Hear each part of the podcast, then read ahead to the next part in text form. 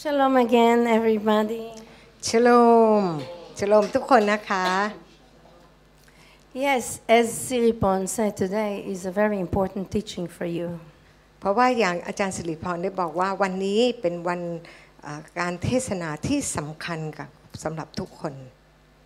You know, always when the time is here, God reveals to us. และ I ทุก mean, God reveals to us things when- in the right time. แล้วก็ดิฉันก็ได้เห็นว่าเมื่อดิฉันเราอยู่ที่นี่พระเจ้านั้นก็ได้เปิดเผยสำแดงให้กับเราในช่วงเวลาที่เหมาะสม As we are approaching to the end days, เพราะว่าเรากำลังอยู่ในวันสุดท้ายแล้ว God wants to reveal to you who you are พระองค์นั้นต้องการที่จะสำแดงว่าพวกเรานั้นเป็นผู้ใด and what is your assignment. และอะไรคือการงานที่พระองค์มอบให้กับท่าน So, Abba God, we pray in the mighty name of Yeshua. พระบิดาลูกอธิษฐานในนามพระเยซูคริสต์ Please, Lord, for your name's sake, sanctify us in your truth. และเพื่อพระนามของพระองค์ขอพระองค์นั้นได้ชำระเราในความจริงของพระองค์ Oh, Father God, in the name of Jesus, we invite you to come here with us. พระบิดาเราขอ ในนามพระเยซูคริสต์เราขอเชื้อเชิญพระองค์เข้ามาอยู่กับพวกเรา And put your hand on anyone who hears this teaching และให้พระหัตถ์ของพระองค์อยู่เหนือพวกเรา และทุกคนที่ได้ยินคำสอนนี้ to open our understanding ที่จะเปิดความเข้าใจของเรา and to remove any spirit of confusion and any distraction. และนำเอาความสับสนและการที่ไม่ถูกต้องนั้นออกไปจากพวกเรา That then the enemy cannot even come near.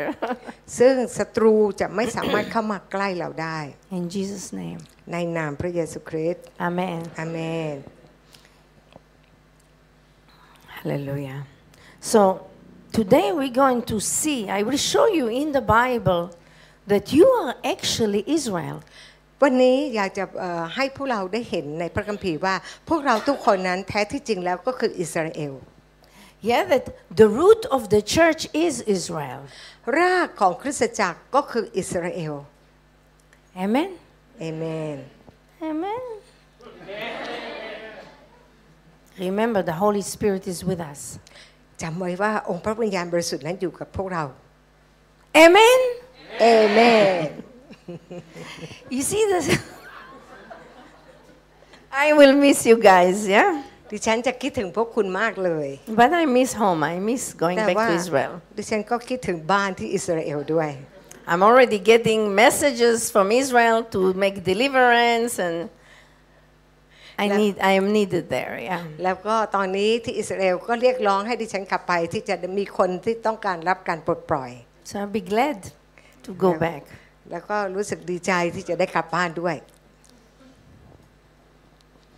You see, the story of Esther in the Bible can help us understand that actually and see that actually the church is part of Israel. เราได้เห็นนะคะจากเรื่องราวของเอสเตอร์ในพระคัมภีร์นั้น จะช่วยให้เรานั้นได้เข้าใจว่าคริสตจักรคือส่วนของอิสราเอล It does not replace Israel, but is part of Israel. ไม่ได้เป็นการทดแทนคริสตจักรไม่ได้เข้ามาทดแทนอิสราเอลแต่ว่าเป็นส่วนของอิสราเอล You see, the, there is a story in the Bible about a Jewish orphan girl named Esther. แล้วก็ในพระคัมภีร์เนี่ยก็ได้พูดถึงเด็กผู้หญิงชาวยิวซึ่งเป็นเด็กกำพร้าชื่อเอสเตอร์ And she was adopted by a Jewish man named Mordechai. และเธอก็ได้ถูกเลี้ยงดูโดยผู้ชายคนยิวชื่อโมเดคาย And we know that she became the queen, yes? และเราก็ได้รู้จากเรื่องราวว่าเธอได้กลายเป็น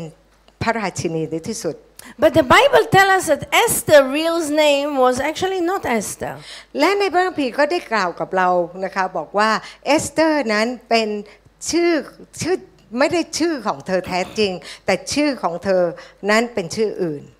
Esther's real name was a Jewish name, it was Hadassah. แล้วก็ชื่อยิวเดิมของเธอนั้นชื่อฮาดาซานะคะ ชื่อเอสเตอร์เนี่ยเป็นชื่อที่ตั้งใหม่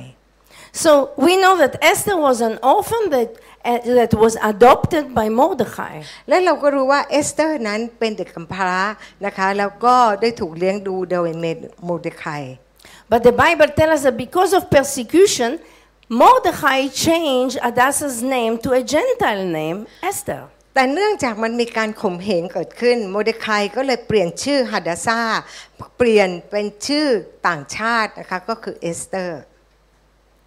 And we know from the Bible that Esther grew up in beauty and married the king. และเราก็รู้ว่าพระคัมภีร์ได้กล่าวถึงเอสเตอร์ว่าโตขึ้น งดงามแล้วก็ได้แต่งงานกับกษัตริย์ Yes? But Mordecai told Esther not to reveal her identity. แต่ว่าโมเดคายนั้นได้บอกเอสเตอร์ว่า อย่าได้เปิดเผยตัวตนของเธอ แล้วก็อย่าเปิดเผยว่าคนของเธอคือใคร Not to reveal who are her people. Not to reveal who are her people. yeah? แล้วก็ไม่ไม่ต้องบอกด้วยว่า คนของเธอนั้นเป็นใคร Esther's Jewish root had to remain hidden, a secret. แล้วก็ เอสเตอร์ซึ่งมีรากจากยิวนั้น ก็ยังจะต้องเก็บความลับนั้นไว้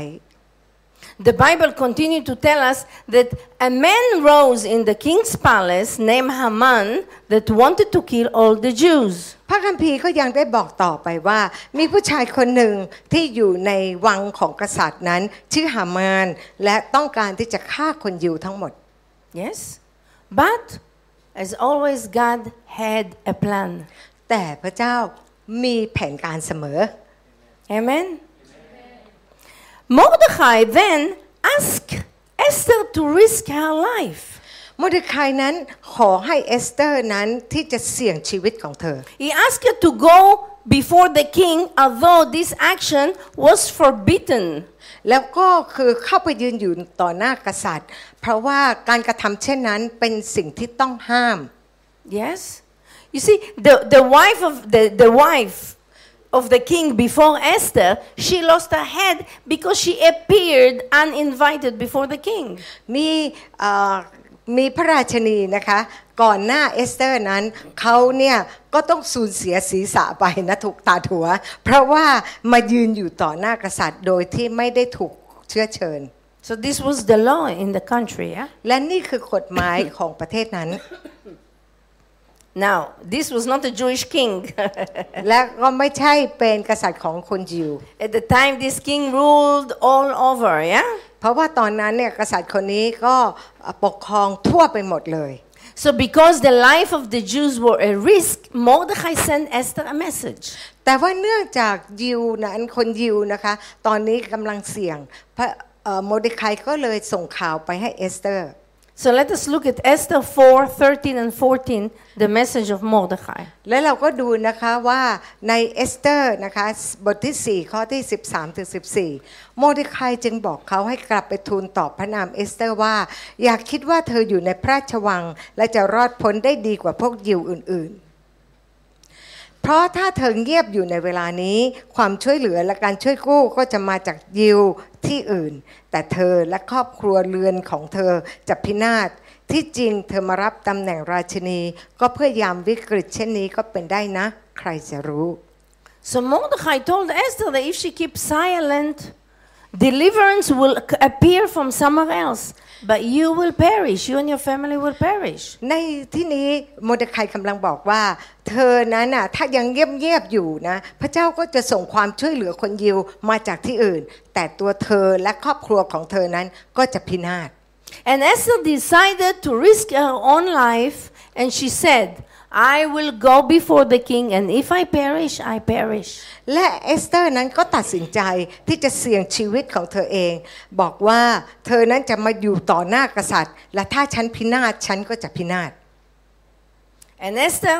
we know from the Bible that she went before the king and interceded for her people. และเราก็รู้ว่าเอสเตอร์นั้นยืนอยู่ต่อไปยืนอยู่ต่อหน้ากษัตริย์ แล้วก็ร้องขอสำหรับผู้คนของเธอ Yes? And the Bible tells us that when the king saw Esther, he stopped the persecutor and he held up his golden scepter and said to Esther, และเราก็ได้รู้นะคะว่าเมื่อกษัตริย์เห็นเอสเตอร์ทุกอย่างก็หยุดหยุดการข่มเหงและท่านกษัตริย์ก็ได้หยิบคทาทองคำขึ้นมา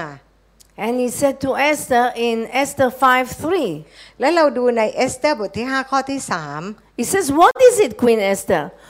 What is your request? It shall be given to you even to the half of my kingdom. กษัตริย์ตรัสกับพระนางว่า ราชินีเอสเตอร์มีเรื่องอะไรหรือ เธอต้องการอะไรก็จะให้เธอได้ถึงกึ่งราชอาณาจักร God used Esther to save all his people. พระเจ้าได้ใช้เอสเตอร์นั้นที่จะช่วยเหลือคนของพระองค์ This story of Very right. Esther actually reveals to us the story of the church. แล้วก็เรื่องราวของเอสเตอร์นั้นก็เป็นการสำแดงถึงเรื่องราวของคริสตจักรนั่นเอง Just like Esther, the Jewish root of the church had to remain hidden. และเราก็ได้รู้ว่าอย่างเดียวกับเอสเตอร์อ่ารากยิวของคริสตจักรนั้นก็ยังจะต้องถูกปิดบังไว้ And at the time, yeah, because at the time of Jesus or after Jesus, because of persecution, the name of the church was changed from a Jewish name to a Gentile name. และเราก็ได้รู้ว่าเวลาที่มีการข่มเหงในสมัยหลังจากพระเยซูฟื้นขึ้นมานั้น นามของคริสตจักรก็ถูกเปลี่ยนไป จากนะชื่อของยิวก็เปลี่ยนเป็นชื่อของต่างชาติ Yes? The name, the name, the name Christians, yeah, come from the Greek origin and it means anointed. เราก็ได้รู้ว่าชื่อคำว่าคริสเตียนนั้นมาจากภาษากรีก ซึ่งมีความหมายว่าถูกเจิมไว้ But in Israel, we are called Messianic, which is meaning the same thing, anointed. แต่ในอิสราเอลนั้นพวกเราเรียกว่าเมสยานิกซึ่งเป็นภาษาฮิบรูแล้วก็มีความหมายเดียวกันคือถูกเจิมไว้ Yes, it has the same meaning, but one is Jewish language and the other one is a Greek. มีความหมายเดียวกันคือถูกเจิมไว้ แต่ว่าชื่อหนึ่งเป็นชื่อของยิว ชื่ออีกชื่อหนึ่งเป็นชื่อของกรีก I cannot call myself Christian. I'm a Messianic Jew. ดิฉันไม่สามารถเรียกตัวเองว่าเป็นคริสเตียน ดิฉันเป็นเมสยานิกยิว If I call myself in Israel a Christian, no one will listen to me. ถ้าดิฉันนั้นเรียกตัวเองว่าเป็นคริสเตียนไม่มีใครที่จะฟังดิฉันเลย You see, and the church, just like Esther, grew up in beauty and become the bride, the future bride of Christ. และเราก็ได้เห็นว่า คริสตจักรนั้นก็เหมือนเอสเตอร์ โตขึ้นมีความงดงาม แล้วก็ได้มาเป็นเจ้าสาวของกษัตริย์ ซึ่งได้เป็นเจ้าสาวของพระคริสต์ But there is a spirit that wants, as always, to destroy the Jews. และเช่นเดียวกันก็มีวิญญาณที่มีความต้องการเสมอเลยที่จะทำลายคนยิว Look, now we are again in risking wars. และเราก็ได้เห็นใช่ไหมมีสงครามที่อิสราเอลนั้น always, we are always, I grew up always in war. ดิฉันเนี่ยเติบโตขึ้นในอิสราเอลนั้นมมีสงครามอยู่ตลอดเวลา You know, as a little girl, many times I asked God, why? และหลายครั้งตอนที่ดิฉันเด็ก ๆ นั้น ดิฉันก็ถามพระเจ้าว่าทำไมพระเจ้าถึงต้องมีสงคราม Why always everyone want to kill us? ทำไมทุกคนต้องการที่จะฆ่าเรา And I believe that eventually this changed the character of the people. และสิ่งเหล่านี้ที่เกิดขึ้นก็เลยเปลี่ยนแปลงบุคลิกลักษณะของคนยิว Today, you will see that most of Israeli are hostile. Hostile, not, not friendly. อ่าและเราก็ได้เห็นนะคะว่าคนยิวจึงไม่ค่อยเป็นมิตรนัก Because if you always rejected and always someone want to kill you, your nature eventually change. เพราะว่าอะไร เพราะว่าเขาเนี่ยมีคนที่ต้องการฆ่าเขาและมีแต่คนปฏิเสธเขา เพราะฉะนั้นเนี่ยบุคลิกลักษณะในตัวของเขาก็เริ่มเปลี่ยนไปแน่นอน So, but the word of Mordechai are still calling the same Esther, message, telling Esther, telling the church, และแต่ว่าคำของโมเดคายนั้น ก็ยังก้องอยู่ที่จะบอกเอสเตอร์ แล้วก็บอกคริสตจักร yes? Do not think for yourself. Now we're talking to the church. Do not think for yourself that in the king palace แล้วก็พูดว่า you will escape any more than all the other Jews or any more than all the yeah. เอ่อเหมือนกับที่พูดเอาไว้ในข้อพระคัมภีร์นี้บอกว่า อย่าคิดว่าเธออยู่ในพระราชวังและจะรอดพ้นไปได้ดีกว่าพวกยิวอื่น ๆ เพราะถ้าเธอเงียบอยู่ในเวลานี้ ความช่วยเหลือและการช่วยกู้มาถึงยิวจากที่อื่น แต่เธอและครัวเรือนบิดาของเธอจะพินาศ So it says, For if you keep silent at such time as this, relief and deliverance will come from somewhere else, but you and your family will surely perish. ก็เห็นไหมบอกว่าถ้าหากว่ายังเงียบอยู่ในเวลานี้นะคะ ตัวเธอและครอบครัวของครอบครัวบิดาของเธอก็จะพินาศ You see, God is calling Esther, his church, to intercede for her people. เราก็ได้เห็นว่าพระเจ้านั้นได้เรียกเอสเตอร์ หรือคริสตจักรที่จะ ร้องขอสำหรับผู้คนของพระองค์ God is calling his church to stand with the brother Judah, the Jews. พระเจ้านั้นได้เรียกให้คริสตจักรที่จะยืนเคียงข้าง พี่ชายคือยูดาห์คนยิว Esther risked her life and went before the king to Esther- save her people. เอสเตอร์นั้นเสี่ยงชีวิตของตัวเธอเองแล้วไปยืนอยู่ต่อหน้ากษัตริย์ที่จะช่วยเหลือคนของเธอให้รอด Yes? And what did the king do? และกษัตริย์ทำอะไร The king held up for Esther his scepter, ก็คือได้ยกคทาทองคำขึ้น and the king said to her, แล้วก็พูดกับเธอ Everything you ask will be given to you up to half of the kingdom. ทุกอย่างที่เจ้าขอจะให้กับเจ้านะแต่ถึงแม้ว่าจะเป็นกึ่งหนึ่งของราชอาณาจักร This is actually the calling of the church. และนี่คือการทรงเรียกของคริสตจักร And this is what I'm going to show you today. ซึ่งดิฉันจะสำแดงให้กับคุณในวันนี้ You see, you must understand who you are เราจะต้องเข้าใจว่าเรานั้นเป็นผู้ใด so you can come into your position. เพื่อว่าเราทุกคนเนี่ยจะเข้าไปสู่ตำแหน่งนั้นได้ In Jesus' name. ในนามพระเยซูคริสต์ They are getting better, Lord. รู้สึกดีขึ้นนะ You see, there is a hidden secret in the identity of Israel. มันมีความลับนะคะที่ซ่อนอยู่ในตัวตนของอิสราเอล At the time now, in the name of Jesus, put your hand one minute on your head ให้ให้วางมือไว้บนศีรษะ and say after me ให้พูดตามดิฉัน God, Father, พระบิดา in the name of Jesus, ในนามพระเยซูคริสต์ give me a sound mind ขอพระองค์นั้นให้สมองลูก that I will be able to use my logic and the wisdom that you have given me. ที่จะให้ลูกนั้นสามารถที่จะใช้สติปัญญา และความเข้าใจที่พระองค์มอบให้กับลูก Father, give me wisdom, give me understanding. ให้ลูกมีสติปัญญาและให้มีความเข้าใจ Open my eyes, Lord, ขอพระองค์นั้นเปิดตาของลูก that I will realize who I am in you ที่ลูกจะตระหนักว่าลูกเป็นใครในพระองค์ and I will take my position และลูกจะเข้าสู่ประจำตำแหน่งของลูก In Jesus Christ's name I ask. Amen. ในนามพระเยซูคริสต์อาเมน Amen. อาเมน You see, in the time of Jesus, yeah? ให้เรารู้นะคะว่าตอนสมัยของพระเยซูคริสต์นั้น When, when Jesus was on earth, there were many thousand and ten, tens of thousands of people who believed that Jesus was the Messiah. ตอนที่พระเยซูคริสต์อยู่บนโลกนี้ มีคนเป็นพันมีคนเป็นแสน ที่ทุกคนนั้นมีความเชื่อว่าพระเยซูคริสต์นั้นก็คือพระเมสสิยาของพวกเขา You remember? จำได้ไหม Peter, the Bible tells us in one day evangelized 3,000 people. เราก็ได้เห็นเปโตรนะคะ วันเดียวเท่านั้นเองประกาศไป 3,000 คน เชื่อ Yes. Jesus, every time he made a miracle, 5,000, 7,000 people, they That's- all believed, they all saw it. และทุกครั้งที่พระเยซูนั้นเอ่อทำอัศจรรย์นะคะ เลี้ยงคน 5,000 คน 7,000 คน ทุกคนนั้นเชื่อหมด Jesus, for three years, he and the disciple, full of power uh, of God and miracles, they evangelized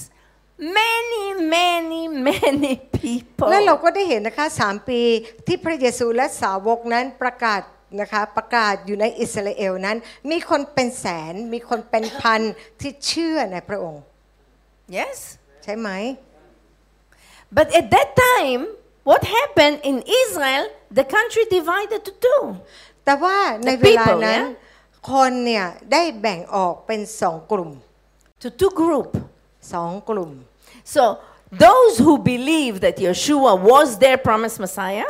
ก็มีคนที่เชื่อว่าพระเยซูคริสต์นั้นเป็นพระเมสยาที่ให้สัญญามานะ and those who did not believe that he was their Messiah, และก็มีคนที่ไม่เชื่อว่าพระเยซูคริสต์นั้นเป็นพระเมสยา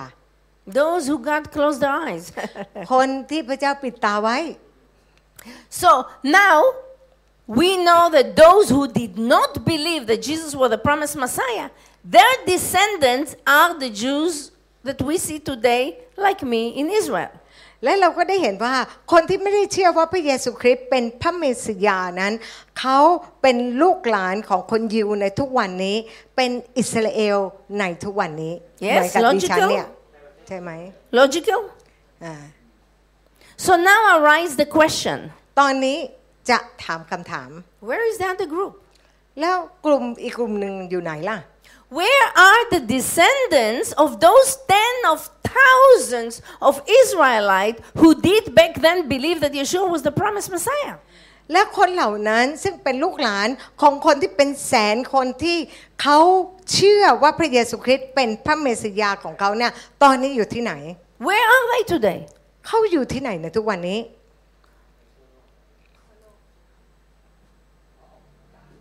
What was or what were Yeshua's last instruction before he left the earth? Remember? จำได้ไหมว่าพระเยซูคริสต์เนี่ยได้บอกก่อนที่พระองค์นั้นจะจากโลกนี้ไปสวรรค์นั้น พระองค์พูดว่าอย่างไร Yeshua, after he rose from the dead, he appeared before his disciple, yeah, in his new body, and he gave them and he commissioned them. และเราก็ได้รู้ว่าเมื่อพระเยซูคริสต์ได้ฟื้นขึ้นมาจากความตาย พระองค์ก็ได้ปรากฏกับสาวกของพระองค์ แล้วก็สั่งพวกเขาไว้ Let's see Mark 16, 15. เราดูนะคะ มาระโก 16 ข้อที่ 15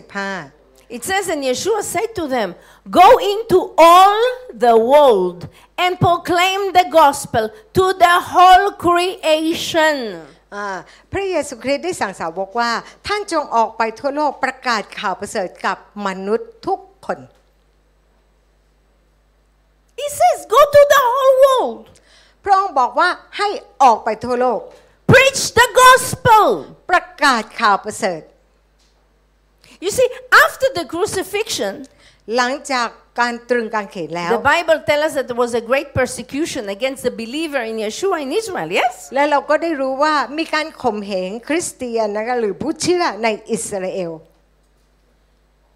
And the disciple in, Ye- of Yeshua and many thousands of believers had to leave Israel. และเราก็รู้ว่าเอ่อสาวกของพระเยซูและอีกคนอีกนับแสนซึ่งเป็นผู้เชื่อนั้นก็จำเป็นจะต้องออกไปจากอิสราเอล And they went to the four corners of the earth, just as Jesus commanded them, and they preached the gospel. เขาก็เลยออกไปสี่มุมโลกเลยนะคะ แล้วก็ ทำตามพระมหาบัญชานั้นที่จะประกาศข่าวประเสริฐ They were scattered throughout the world. เขานั้นได้กระจัดกระจายไปทั่วโลก As Yeshua, just as Yeshua commanded them, they established churches all over the world. และอย่างที่พระเยซูคริสต์นั้นได้มีบัญชาให้กับพวกเขา เขาก็ได้สร้างคริสตจักรทั่วโลก Yes? ใช่ไหม If you think about it, you know that. ถ้าคุณคิดคุณก็รู้ว่าจริง You see, they e- started to intermarry with the fellow believer, the Gentiles, แล้วก็เราก็ได้เห็นว่าพวกเขาเหล่านั้นก็ได้แต่งงานกับผู้เชื่อ ซึ่งเป็นคนต่างชาติ and they are today called Christian, the church. และทุกวันนี้ก็ถูกเรียกว่าคริสเตียนก็คือคริสตจักร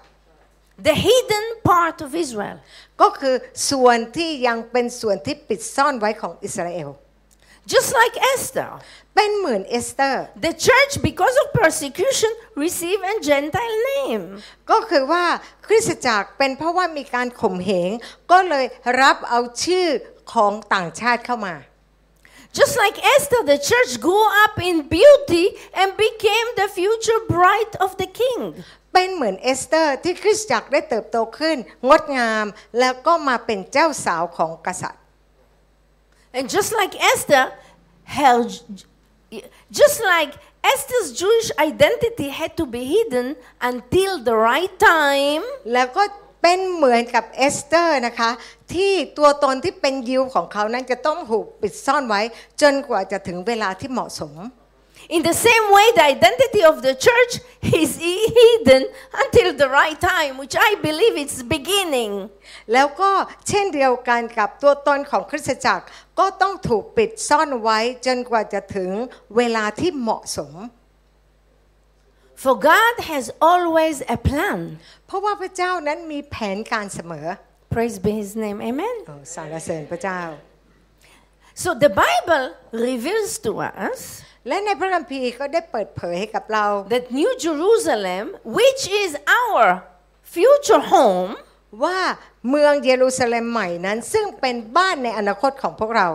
has 12 gates มี 12 ประตู and 12 foundation. และมีฐาน 12 ฐาน Yes? ใช่ไหม And the Bible tells us that upon each gate of the New Jerusalem, the name of the 12 tribe of Israel are inscribed. และเราก็รู้ว่าระหว่างที่ประตูนั้นของเยรูซาเล็มใหม่นั้นนะชื่อของชนเผ่า 12 เผ่าของอิสราเอลก็ถูกจารึกเอาไว้ Pay attention. อ่าให้เราใส่ใจ And upon the foundation of the New Jerusalem are the name of the 12 apostles of the Messiah. และเหนือฐาน ของเยรูซาเล็มใหม่นั้น ก็มีนามของอัครทูตของพระเมสสยา 12 คน Yes? Let's look at Revelation 21 12. That Now tells do- us that. อ่าเราดูนะคะในวิวรณ์21 ข้อ 12 ได้พูดเช่นนั้น You may as well read น this คร one. นั้นเยรูซาเล็มใหม่ มีกำแพงสูงใหญ่ มีประตู 12 ประตู และที่ประตูมีทูตสวรรค์ 12 องค์ บนประตูมีชื่อเผ่าของอิสราเอล 12 เผ่าจารึกไว้ And let's กำ read แพงของนครนั้นมีฐานศิลา 12 ฐาน และบนฐานเหล่านั้นมีชื่ออัครทูต12 คนของพระเมสสโปดก So, what can we understand? What can we see in these verses? และเราได้เห็นอะไรจากข้อพระคัมภีร์นี้ God gave us a brain to use it. พระเจ้าให้เรามีสมองให้เราใช้ซะ Yeah? I want you to do like this push your button. อ่า The กด common sense button in Jesus' name. สามัญสำนึกนะคะเป็นสามัญสำนึกในนามพระเยซู so, what can we understand? What can we ourselves see in these verses? และเราเห็นถ้อยคำในเอ่อข้อพระคัมภีร์นี้เราเห็นอะไร The first thing that we can understand is that the 12th tribe of Israel and the 12th apostle of the Messiah are inseparable. You cannot separate them. อ่าแล้วเราก็ได้เห็นสิ่งแรกที่เรามีความเข้าใจ ก็คือว่าเผ่า 12 เผ่าของอิสราเอล แล้วก็อัครทูต 12 คนของแม่สิยานั้นไม่สามารถแยกจากกันได้ เขาเป็นหนึ่งเดียวกัน Yes? ใช่ไหม Because no house can stand without its foundation. เพราะว่าไม่มีบ้านไหนเลยที่จะถูยืนอยู่ได้ โดยไม่มีฐาน And a foundation without a building is useless. และก็ฐานนั้นถ้าไม่มีอะไรสร้างขึ้นมาก็ไม่ได้มีประโยชน์อะไร Yes? ใช่ไหม And what is the second point that we see in these verses? และมันมีอะไรอีกนะคะ ประการที่สองที่เราเห็นในข้อนี้ Can you guess? เดาได้ไหม There is no other door to go into the New Jerusalem. ไม่มีประตูอื่นเลยที่จะเข้าไปในเยรูซาเล็มใหม่ That's the only way. นั่นเป็นประตูที่มีไว้เท่านั้น You see, the 12 apostles of Jesus, they were all from Israel. เพราะว่าอัครทูตของพระเยซูคริสต์12 คนนั้น ก็เป็นคนยิวมาจากอิสราเอลทั้งสิ้น Jesus was from Israel. พระเยซูก็มาจากอิสราเอล And also is the church. และเช่นเดียวกันกับคริสตจักรด้วย And I will show it to you now in the Bible. และดิฉันจะสำแดงให้คุณได้เห็นในพระคัมภีร์ One day the church will enter to the New Jerusalem through the gate, which upon are the name of the 12th tribe of Israel. และวันหนึ่งคริสตจักรก็จะเข้าไปสู่เยรูซาเล็มใหม่ผ่านประตู ซึ่งบนประตูนั้นมีชื่อของคนสิบของชน 12 เผ่าของอิสราเอล Why? ทำไมล่ะ Because the church is a part of Israel. เพราะว่าคริสตจักรนั้นเป็นส่วนของอิสราเอลด้วย Amen? อ าเมน Amen? Do you want to enter? คุณต้องการไหม Amen. ต้องการเข้าไปไหม Amen We need to be on fire to the Lord. เราจำเป็นจะต้องติดไฟเพื่อพระเจ้า The Bible says you need to love God with all your heart, with all your strength, with all your soul, with all your might. พระคัมภีร์บอกว่าเราจะต้องรักพระองค์นั้นอย่างสุดจิตใจ สุดกำลังและสุดความคิดของเรา With every fiber of our body. เราก็เลยต้องติดไฟ We need to want it. เราจำเป็นจะต้องเตือนพวกเราและต้องการ Amen. so let us look good and think now with me. Eh? ตอนนี้ให้คิดตาม Today in Israel are only two tribes แต่ว่าตอนนี้ที่ประเทศอิสราเอลมีแค่สองเผ่า the tribe of Benjamin and the tribe of Judah. แล้วก็มีเผ่าเบนจามิน แล้วก็เผ่ายูดาห์ดิฉันก็เผ่ายูดาห์ Yeah, I'm from Judah, yeah? And the Bible tells us a small part of the tribe of Levi. แล้วก็บอกว่ามีส่วนเล็กๆของเผ่าเลวีด้วย Yes? But according to the Bible, we know that Israel is made of 12 tribes. และพระคัมภีร์ก็ได้บอกว่าอิสราเอลนั้นแท้ที่จริงมี 12 เผ่าเนี่ย So where are the missing other 10 tribes of Israel? แล้วหายไปไหนละเผ่าอื่นๆน่ะ Where are they? เขาอยู่ที่ไหนในวันนี้ Who are the 10 missing tribes of Israel? แล้วก็ใครเป็นคนที่ในสิบเผ่านั้นของอิสราเอล And where are they today? และเขาอยู่ที่ไหนในวันนี้ And what is act- actually Israel? และอะไรคืออิสราเอล So again, let us start with the fact that Israel is the name that God Himself created. ให้เรานั้นได้เริ่มต้นในความจริงว่าอิสราเอลนั้นเป็นนามที่พระเจ้านั้นเป็นผู้มอบให้ It wasn't the parents of Jacob that gave Jacob this name. It was ไม่ใช่ God. พ่อแม่ของยาโคบเป็นผู้ให้ชื่อกับยาโคบ แต่พระเจ้าเป็นผู้มอบชื่อนี้ให้กับเขา It was the name God gave to Jacob because he was the grandson of Abraham. ที่พระเจ้าได้มอบชื่อนี้ให้ยาโคบ เพราะว่ายาโคบนั้นเป็นลูกเป็นหลานของอับราฮัม Again, let us. Uh, oh, sh- did you put this one with Israel? Yes. Again, เราดูนะ you have a point. Israel. ข้างบนนั้นคืออิสราเอล You see, this is in English, uh, in Hebrew, Israel. And if you divide it again to three words, it says Sar Ra'el, which means priest who see God. Israel. นะเราก็ได้เห็นนะคะว่าข้างบนคืออิสราเอลทั้งหมด แล้วก็แบ่งเป็นสามส่วนนะคะ แปลว่าเอ่อเจ้าชายผู้เห็นพระเจ้า And if you divide the name of Israel to two words, แต่ถ้าแบ่งออกเป็นสองส่วน you get Yashar El, which Yeah. means straight God, straight, going straight in the way of God. ก็คือตรงไปกับทางของพระเจ้า So the Bible tells us that Jacob was born, when he was born, he was holding the, the heel of Esau, his brother, because they were twin. ในพระคัมภีร์ได้บอกว่ายาโคบตอนที่เขาเกิดเนี่ยเขาได้จับส้นเท้าของพี่ชายเอสาวไว้ That's why he was named Jacob, because Jacob means heel. แล้วก็ก็เลยชื่อว่ายาโคบ ยาโคบแปลว่าส้นเท้า In Hebrew, the name Jacob, Akev. This is Akev. นะคะ นี่ก็คือส้นเท้า Or if you have shoes with high heel, you say you have Akev. ถ้าหากว่าเรามีส้นสูงเขาก็เรียกว่าส้นนะคะ That's what Ya- Jacob, the name Yaakov, come from. เพราะงั้น from คำว่า Akev, heel. ยายาโคบก็คือส้นเท้านั่นเอง Very low. ก็คือต่ำมาก In the bottom cannot be more low. เพราะอ่า เพราะว่าสิ่งนี้เป็นส่วนส่วนที่ต่ำมากต่ำสุด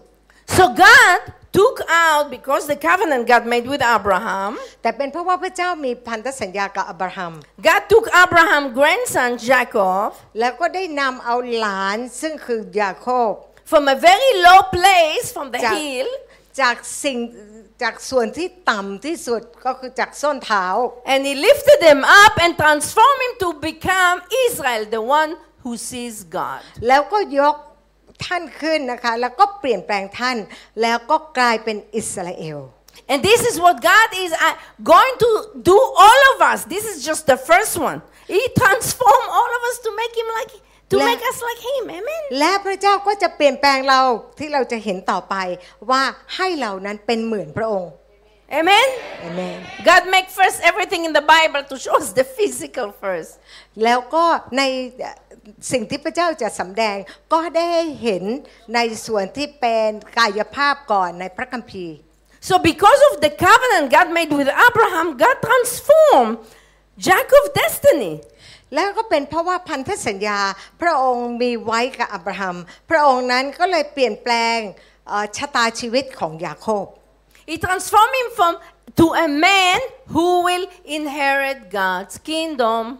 ที่เพื่อจะได้เป็นผู้ชายคนนั้นที่จะได้มรดกจากอาณาจักรของพระเจ้า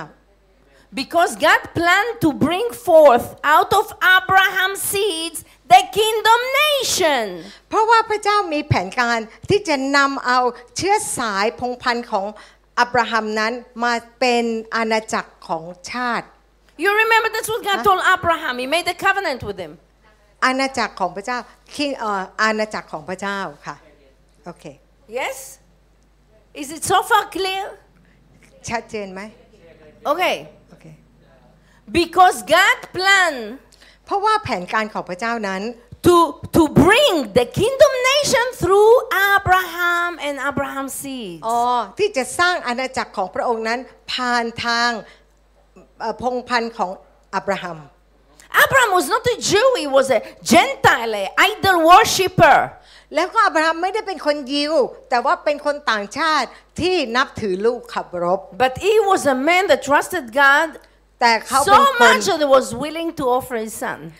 เป็นคนที่วางใจเชื่อมีความเชื่อในพระเจ้ามาก จนกระทั่งยอมที่จะถวายบุตรของท่านนั้นให้กับพระเจ้า So God made with him a covenant. ดังนั้นพระเจ้าจึงทำพันธสัญญากับท่าน And God said, through your seed, I will save the whole world. I will bless the whole world. และพระองค์บอกว่าผ่านทางเชื้อสายของเจ้านั้น เราจะให้โลกนี้ได้รับพระพร So God take the seed of Abraham, the first one, Jacob, and lift him up to make him uh, uh, the beginning of the kingdom the nation. และเราก็ได้เห็นว่าพระองค์นั้นได้หยิบเอาพงศ์พันธุ์ก็คือยาโคบขึ้นมาก่อน แล้วก็ที่จะสร้างอิสราเอล The kingdom's nation. ก็คืออาณาจักรของพระเจ้า You understand? เข้าใจไหม What was the first thing that God did with Abraham and Sarah? และมีอะไรที่พระเจ้าทำก่อนสิ่งอื่นเลย ที่พระองค์นั้นทำกับอับราฮัมและก็นางซารา Change name. ก็คือเป็นการเปลี่ยนชื่อ God changed their destiny, creating through them the God, the nation of God. พระองค์นั้นเปลี่ยนแปลงเอ่อชะตาชีวิตของเขา โดยการสร้างพวกเขาที่จะเป็นเอ่อ ที่จะเป็นประชาชาติของพระเจ้า You see, God changed the name of uh, from Abram to Abraham and from Sarai to Sarah. เราได้รู้ว่าพระเจ้านั้นได้เปลี่ยนชื่อจากอับรามเป็นอับราฮัมแล้วก็ภรรยาของเขาคือนางซารายเป็นนางซาร่า God put His name in their name. พระองค์นั้นได้ใส่ชื่อของพระองค์เข้าไปในชื่อของพวกเขา Do you have the next picture? oh, something happened there, is something moved. The, do you see the white, the white and the yellow? Can you separate them? Yeah, they mày. The red, red. One minute. You see, the name of Jehovah, the Father, the one who sent us Jesus to the world, เราได้รู้ว่านามนั้นเป็นนามของพระเยโฮวา ผู้ที่ได้ส่งพระเยซูคริสต์มาในโลก is นี้ made of four Hebrew letters. ได้มีชื่อที่ถูกเขียนด้วยสี่พยัญชนะ Yud, Hey, Vav, Hey. ยุทธเฮวาเฮอ่านจากข้างหลังมานะคะยุทธเฮวาเฮ Shana karahat, ira papa karahat. No? Never mind, so just leave it as it was. Okay, please put it as it was. Okay. Okay. Great. Okay. Okay, the, the, the white letter disappeared The, the, the, Satan hates this teaching. เพราะว่าสตานมันไม่ชอบคำสอนนี้นะ you know, I teach this teaching yesterday, รู้ไหมเมื่อวานนี้ดิฉันได้สอนเรื่องนี้ในซูม and my file disappeared from the computer of this teaching. แล้วก็ไฟล์ของดิฉันที่สอนเรื่องนี้หายไปจากคอมพิวเตอร์ But God is great. แต่พระเจ้านั้นยิ่งใหญ่ Anyway, the name of Yahweh, just like in English, is made of four letters. อ่าแล้วก็เยโฮวานั้นมีประกอบด้วยสี่พยัญชนะ So what? So the two yellow letter that you see, อ่าสีเหลืองสองตัวนั้น God took one of them and put one in the name of Abraham and the other one in the name of Sarah. เพราะว่าพระองค์นั้น ก็เอาคำหนึ่งนะคะในชื่อของพระองค์มาใส่ในอับราฮัม แล้วก็อีกตัวหนึ่งมาใส่ในซาร่า Can you see it? you see, the name is made of four letters. อ่าเห็นไหมว่าชื่อเนี่ยประกอบด้วยสี่พยัญชนะ The second letter he put in the name of Abraham and made it Abraham. นะเราก็ได้เห็นนะคะว่าชื่ออันแรกใส่เข้าไปในอับรามเป็นอับราฮัม And the, and the fourth letter, แล้วก็ตัวที่สี่ he took it and he put it in the name of Sarah. แล้วก็ใส่เข้าไปในชื่อของนางสารายเป็นนางสารา He put his seed, his gene in them to create them a God nation. ก็คือใส่ยีนของพระองค์ไว้อ่าให้เพื่อว่าจะได้สร้างพวกเขาเป็นอาณาจักรของพระองค์ yes you must say that uh, this one at the back read from the back No, yeah. well, yes It doesn't really matter now, no? Uh, because when they read they cannot understand you just say that from the In right Hebrew, you read from the right to the left, no? อ่าในฮีบรูนะคะ จะอ่านจากฝั่งขวามาทางซ้าย And you're reading reverse. แต่ว่าพวกเราอ่านกลับด้าน มันก็เลยงง God is not mistaking. ๆ พระเจ้าอ่ะไม่ผิดพลาดหรอก You see, names are very important. ชื่อ They นั้ are น the seal of our destiny. ชื่อนั้นเป็นสิ่งที่สำคัญมาก เพราะว่ามันเป็นตราประทับสำหรับเอ่อชะตาชีวิตของเรา So in the, ni- in the in so now in the Bible, the name of Israel is used to represent the one kingdom. แล้วก็ในพระคัมภีร์นั้นชื่อ Never mind. Over. ชื่อของอิสราเอลนั้นได้ถูกใช้ที่จะเป็นตัวแทนของอาณาจักรหนึ่ง The one kingdom represent the united Israel, all the 12 tribe of Israel together. อาณาจักรหนึ่งนั้นก็คือว่ารวมถึงอิสราเอลทั้งหมดเลยคือ 12 เผ่านั้น Yes? But the Bible tells us that later on the kingdom of Israel was divided into two kingdoms. และเราก็ได้เห็นในพระคัมภีร์บอกว่าต่อมาเอ่ออาณาจักรของอิสราเอลก็ถูกแบ่งแยกเป็นสองอาณาจักร The kingdom of the north, they were the 10 tribe under the leadership of Ephraim. และเราก็รู้ว่าอาณาจักรทางเหนือก็แบ่งออกเป็น มีอยู่ 10 เผ่านะคะ ซึ่งอยู่ภายใต้การดูแลของเอฟราอิมเผ่าเอ And ฟรา they, อิม in the, in the Bible, they became known in the Bible as Israel. The name Israel continued with the 10 tribes. และในพระคัมภีร์ก็ได้เรียกเขาว่าเป็นอิสราเอล And the two tribes, Judah and Benjamin, and a small part of Levi, became the southern kingdom, and they were known as Judah. และเราก็ได้เห็นว่าอีกสองเผ่าคือยูดาห์และเบนจามิน แล้วก็มีส่วนเล็กๆของเผ่าเลวีนั้น ได้อยู่ทางอาณาจักรทางใต้ อยู่ภายใต้การดูปกครองของยูดาห์ And they are the Jews of today. และพวกเขาก็คือคนยิวในทุกวันนี้ When you go to Israel, you are meeting Judah, the, tri- the two tribe of Ju- the tribe of Judah. และเมื่อคุณไปอิสราเอลวันนี้ คุณก็จะพบกับเผ่ายูดาห์ And the name of Israel is also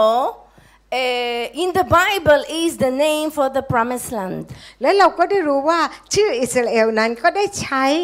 สำหรับ แผ่นดินแห่งพันธสัญญาในพระคัม Because ภี this ร์ is the future promised land where the people will see God. และนี่ก็คือส่วนที่พระเจ้านั้นจะเห็นผู้คนจะเห็นพระเจ้า And God gave this land to Abraham and his descendants. และพระเจ้าก็ได้มอบให้กับอับราฮัมและก็ลูกหลานของเขา Understand? เข้าใจไหม Simple. ง่ายง่าย So let us remember that today Israel is what we know as a Jewish nation is actually Judah, the southern kingdom. และตอนนี้เราต้องเข้าใจนะคะว่าทุกวันนี้อิสราเอลซึ่งเรารู้จักนั้นเป็นชนชาติยิว ซึ่งปัจจุบันก็คือเผ่ายูดาห์ Now, I want to tell you that the whole Bible is about Israel. และก็ได้รู้ไหมว่าทั้งพระคัมภีร์เลยมีเรื่องราวเกี่ยวกับอิสราเอล It's about Israel going from one kingdom under one king ก็คือจะมาสู่หนึ่งอาณาจักรอยู่ภายใต้กษัตริย์องค์เดียว known in the Bible as the tabernacle of David, และเราก็ได้รับรู้ว่าในพระคัมภีร์ได้พูดถึงพระพลาของดาวิดนั่นเอง then the, the, this one nation splitting into two, known as the falling tabernacle of David. และเราก็ได้เห็นว่า จากหนึ่งอาณาจักรได้ถูกแบ่งออกเป็นสองอาณาจักร ดังนั้นอย่างที่เรารู้ก็คือการล้มลงของพระพลังพระพลาของดาวิดนะคะการล้มลงนั้นหรือการสลายของ Yes. พระพลาของดาวิด And the journey of Israel back into oneness, into unity. แล้วก็อิสราเอลนั้นก็ต้องเดินทางยาวนานกว่าจะกลับไปเป็นหนึ่งเดียวกัน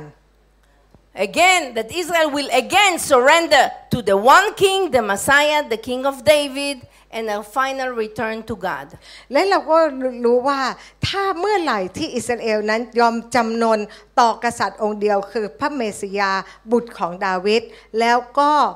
เอ่อหันกลับไปหาพระเจ้าใน I ที่สุด repeat. I repeat. ดิฉันจะพูดอีกครั้งห The นึ่ง whole Bible is about Israel. ทั้งพระคัมภีร์นั้นพูดเกี่ยวกับอิสราเอล Israel, one people under one king,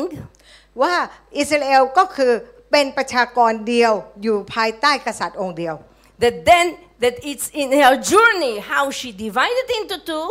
และหลังจากนั้นเมื่อเขาได้ถูกแบ่งแยกออกเป็นสองอา and ณาจั her กร journey back together และเมื่อถ้าเขากลับมาเอ่อเป็นหนึ่งเดียวกันอีก to become one people under one king God. ก็มาเป็นประชากรเดียว แล้วก็อยู่ภายใต้กษัตริย์องค์เดียว When Israel again will surrender to God. เมื่ออิสราเอลยอมจำนนต่อพระเจ้า That's what the whole Bible is about. และนี่คือสิ่งที่พระคัมภีร์กล่าวถึงทั้งหมด Let's look at Amos 9:11. This is what it's called the tabernacle of David and the falling tabernacle of David. และเราก็ได้ดูในอาโมสนะคะ9ข้อที่11 เราก็ได้เห็นว่าการยกพระพาของดาวิดและก็การล้มลงของ So พระ we พา have it in the Old Testament and in the New Testament. เราจะเห็นในพระคัมภีร์เดิมและในพระคัมภีร์ใหม่ Where God says in Amos 9:11, in that day I will raise up the tabernacle of David that is falling and close up the breaches thereof, and I will raise up its ruin and I will rebuild it as in the days of old, as in the beginning. ในอาโมส9ข้อที่ 11 บอกว่า ในวันนั้นเราจะยกพระพราของดาวิดที่ล้มลงแล้วนั้น ตั้งขึ้นใหม่ และซ่อมส่วนต่างๆที่ชำรุด และยกที่ปรักหักพังขึ้น และสร้างใหม่อย่างในสมัยโบราณ Then the same appear in the New Testament in Act 15, verse 16. และเราก็ได้เห็นในหนังสือกิจการในพระคัมภีร์ใหม่นะคะ บทที่ 15 ข้อที่ After this I will return. Jesus say, I will return. 16 และพระเยซูบอกว่าเราจะกลับมา And I will build again the tabernacle of David, which is fallen down, and I will build again its ruin thereof, and I will set it up. Hallelujah. หลังหลังภายหลังเราจะกลับมา และเราจะสร้างพับพลาของดาวิดที่พังลงแล้วขึ้นใหม่ ที่ย่อยยับนั้นเราจะก่อขึ้นอีก และจะตั้งขึ้นใหม่ And when all the tribe of Israel will unite again into one nation under one king, the Messiah, และถ้าเมื่อไหร่ที่เผ่าของอิสราเอลนั้นกลับมารวมกันอีกครั้งหนึ่ง เป็นประชากรเดียวนะคะอยู่ภายใต้กษัตริย์องค์เดียวพระเมสสิยา only then together they will inherit the golden promised city of God, Jerusalem. แล้วนั่นแหละที่เขาทุกคนนั้นก็จะได้รับมรดกเอ่อเมืองบริสุทธิ์ที่เป็นทองคำก็คือเมืองเยรูซาเล็มใหม่ I repeat, ดิฉันจะพูดอีกครั้งหนึ่ง only when the tribe of Israel again will reunite. เมื่อเผ่าต่างๆของอิสราเอลนั้นมาเป็นหนึ่งเดียวกัน only then they will inherit the kingdom of God. และนั่นล่ะจึงได้รับมรดกของอาณาจักรของพระเจ้า As we see, Jerusalem also does not mean enormous. It's not like saying Bangkok. Jerusalem also have a meaning. เพราะว่า Can you see the เป next verse? ชื่อเยรูซาเล็มนั้นไม่ได้เหมือนกับว่าชื่อกรุงเทพ แต่ว่าชื่อเยรูซาเล็มนั้นมีความหมาย The name Jerusalem literally mean Yerushalayim. Yerusha means inheritance. Shalem, Yerushalayim, Shalem, peace. The Yeah. inheritance of peace. พูดอย่างเงี้ยนะคะ แล้วก็บอกว่า Yerushalayim. เยรูซาเล็ม Perfect. โอเค Oh, so I'm uh, Israel Amen. Amen. the name Jerusalem literally means the inheritance of God peace. เพราะว่าเอ่อชื่อเยรูซาเล็มตามตัวหนังสือเนี่ยนะคะหมายถึงการได้รับมรดกจากชโลมของพระเจ้า The king, which is the kingdom of God. ซึ่งเป็นอาณาจักรของพระเจ้า As you see, the top word here, Jerusalem, it's Yerushalayim in Hebrew. If you divide it to two, you have two words. และถ้าเราแบ่งออกมาเป็นสองอย่างนะคะเป็นสองสองส่วน So if you take the four, eh, going from the right, if you take the four first letters, ถ้าเราเอานำเอาสี่ตัวแรกที่อยู่ทางขวานะคะทาง it ทางข means วา inheritance. ซึ่งหมายถึงว่ามรดก And if you take this letter, this letter, and this letter, it means shalom. และถ้าหากว่าเอาเอ่อตัวสี่ตัวข้างหลังข้างหน้ามานะคะ ก็แปลว่าสันติสุขหรือช So โลม Jerusalem literally means the inheritance of shalom. เพราะฉะนั้นตามคำเขียนนะคะตามตัวอักษรแล้ว เยรูซาเล็มก็คือมรดกของชโลมของพระเจ้า Shalom come from the word in Hebrew shalem. แล้วก็คำว่าชโลมในภาษาฮิบรูมาจากรากคำว่าชาเลม which mean whole, complete. หมายถึงว่าครบบริบูรณ์ สมบูรณ์ And it's connected to the word shulam, แล้วก็เอิ่มเชื่อมต่อกับคำว่าชูลัม which mean paid for. It's been paid for. หมายความว่าจ่ายให้ครบแล้ว It's paid for by the blood of Jesus. ก็คือได้จ่ายโดยโลหิตของพระเยซู Amen? อาเมน So let me show you the journey of Israel in the Bible. ดังนั้นเราจะสำแดงให้คุณเห็นได้เห็นนะคะว่า การเดินทางของอิสราเอลนั้น Let me show you how Israel, one nation under one king, splitting to two and going back to one. ก็คือว่าทีแรกมีอาณาจักรเดียวของอิสราเอล แต่ว่าตอนหลังก็ถูกแบ่งแยกเป็นสองอาณาจักร และต่อมาก็จะมารวมเป็นอาณาจักรเดียวอีก And you see how the Jews and the church split. เราก็ต้องได้เห็นว่าอิสราเอลกับ คริสตจักรได้ถูกแยกออกจากกัน But God is planning to put them back together, and only then Jesus will come.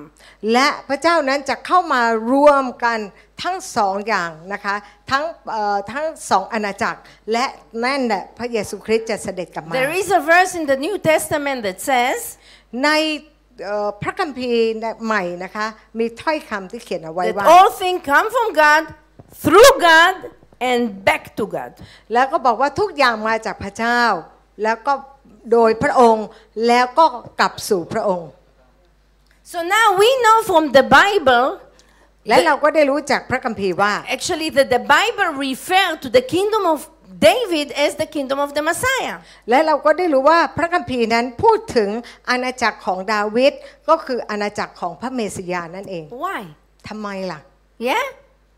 Because David was a man after God's own heart. เพราะว่าดาวิดนั้นเป็นคนที่ติดตามหัวใจของพระเจ้า Just like he chose Abraham, he chose David. เหมือนกับที่พระเจ้าได้เลือกอับราฮัม พระองค์ก็ได้เลือกดาวิด David fought the battles of God. ดาวิดนั้นได้ต่อสู้ในสงครามของพระเจ้า David defeated God's enemy. ดาวิดนั้นได้ทำลาย ทำให้ศัตรูของพระเจ้าพ่ายแพ้ David established God's way in all Israel. และดาวิดนั้นก็ได้ทำให้หนทางของพระเจ้าทั่วอิสราเอล David established a constant worship to God 24/7 in Israel. และดาวิดนั้นก็เป็นผู้ที่นมัสการพระเจ้านั้นตลอด 24 ชั่วโมงในอิสราเอล And David prepared all the material for the building of the temple of God. ดาวิดนั้นได้จัดเตรียมเอ่อวัสดุทั้งหลายที่จะ สร้างวิหารของพระเจ้า All his money as a king, every, all the gift that he received, he made gold to build the temple of God. และเราก็ได้รู้ว่าพระองค์นั้นเอ่อดาวิดนั้นมีแล้วก็เตรียมทองที่จะสร้างวิหารของพระเจ้า And God loved David. พระเจ้ารักดาวิด And God said that he will raise the tabernacle of David. และพระเจ้าบอกว่าพระองค์นั้นจะสร้างเอ่อพระพลาของดาวิดขึ้นมาใหม่ under one nation, under one God, who worship always her God. เป็นเอ่อประชากรเดียวที่อยู่ภายใต้พระเจ้าเดียว และผู้ที่นมัสการพระเจ้าเสมอ Amen? เห็นไหม You understand so far? เข้าใจไหม And God promised David that the David throne shall be established forever. และพระเจ้าสัญญากับดาวิดว่าบัลลังก์ของดาวิดนั้นจะถูกสถาปนานิรันดร์การ When you understand all this, you will see who you are. เมื่อคุณเข้าใจสิ่งเหล่านี้ คุณก็จะรู้ว่าคุณเป็นผู้ใด If you don't know who you are, you will never be able to come to your full potential in Christ. ถ้าคุณไม่รู้ว่าคุณเป็นใคร คุณก็ไม่สามารถที่จะเข้ามามีศักยภาพ รับรู้ถึงศักยภาพเต็มที่ในพระเยซูคริสต์ And God won't be able to use you. เพราะแล้วพระเจ้านั้นจะไม่สามารถที่จะใช้คุณได้อย่างเต็มศักยภาพ God promised David, just like he promised Abraham, that his throne will be established forever. พระเจ้านั้นสัญญากับดาวิดเหมือนกับสัญญากับอับราฮัม ว่าดาวิดบัลลังก์ของดาวิดจะต้องถูกสถาปนาตลอดนิรันดร์การ Let's look at 2 Samuel 7:16. เราดูใน2ซามูเอลบทที่ 7 ข้อที่ 16 God says, "And your house, David, and your kingdom, David, shall be made sure forever before me. Your throne will be established forever." ราชวงศ์ของเจ้าดาวิดและอาณาจักรของเจ้าของดาวิดนั้นนะจะตั้งมั่นอยู่ต่อหน้าเรานิรันดร และบัลลังก์ของเจ้าจะมั่นคงนิรันดร You need to understand. เราต้องเข้าใจ In the time of King David, all the 12 tribes of Israel, they were one people. They were united. ด้านสมัยของดาวิดปกครองนั้น ทั้ง 12 เผ่านั้น รวมตัวกันเป็นประชากรเดียว และอยู่ภายใต้กษัตริย์องค์เดียว All the 12 tribes under one king. คือทั้งสองเผ่า12เผ่านั้นอยู่ภายใต้การปกครองของกษัตริย์องค์เดียว What the ta- Bible called the tabernacle of David. ซึ่งพระคัมภีร์เรียกว่าพับพลาของดาวิด But after the death of King David and the death of King Solomon, แต่หลังจากที่กษัตริย์ดาวิดและก็กษัตริย์ซาโลมอนตาย the 12 tribe of Israel split into two kingdoms. 12 เผ่าของอิสราเอลก็ถูกแบ่งออกเป็นสองอาณาจักร Yes? ใช่ไหม As again, the kingdom of the north, which was Ephraim, Let- Leading the other nine tribes. และเราก็ได้รู้ว่ากษัตริย์ทางเอ่อทะอาณาจักรทางเหนือก็คือเอฟราอิมเป็นผู้นำอีกเก้าเผ่า Yes? And the kingdom of the south, which is Judah and Benjamin and part of Levi. และเราก็รู้ว่าอาณาจักรทางใต้ก็คือมียูดาห์เบนจามิน แล้วก็บางส่วนของลีเลวี Yes? The Bible tells us that the ten tribes that follow Ephraim, they were later scattered among the nation of the world. และเราก็ได้รู้พระคัมภีร์ได้กล่าวว่าสิบเผ่าที่ติดตามเอฟราอิมนั้น เขาในที่สุดก็ถูกกระจัดกระจายไปทั่วโลก And only the kingdom of the south remained in Israel. และเฉพาะอาณาจักรทางใต้นั้นยังอยู่ในอิสราเอล under the leadership of Judah, which are the Jews of our day. พวก ผู้ทั้งเอ่อเขาทั้งหลายนั้นอยู่ภายใต้การนำของยูดาห์ซึ่งเป็นคนยิวในปัจจุบันนี้ The division of Israel, why, why, why Israel was divided? ทำไมอิสราเอลจึงถูกแบ่งแยก The Bible tells us for the consequence of the sin of King Solomon. ในพระคัมภีร์บอกว่าเหตุเนื่องจากความบาปของอิสราเอลจึงได้รับผลขึ้นมาซาโลมอนนะคะ Yeah, because Bab King ของเขา Solomon sinned. He brought many women with their idol and he built idol everywhere in Israel. อย่างที่เรารู้ก็คือสัตว์ซาโลมอนนั้นมีภรรยาหลายคนและแต่ละคนก็นำเอารูปเคารพแล้วก็เอาพระอื่นๆต่างชาติเข้ามา And the Lord was very angry with Solomon และพระเจ้าก็โกรธซาโลมอน because the heart of Israel, before with David, they were all with God. They all turned to do idol worship. เพราะว่าแต่ก่อนนั้นคนอิสราเอลภายใต้การปกครองของดาวิดนั้นเอ่อนมัสการพระเจ้าแต่เพียงผู้เดียว แต่ต่อมานะคะพอซาโลมอนเป็นเช่นนั้น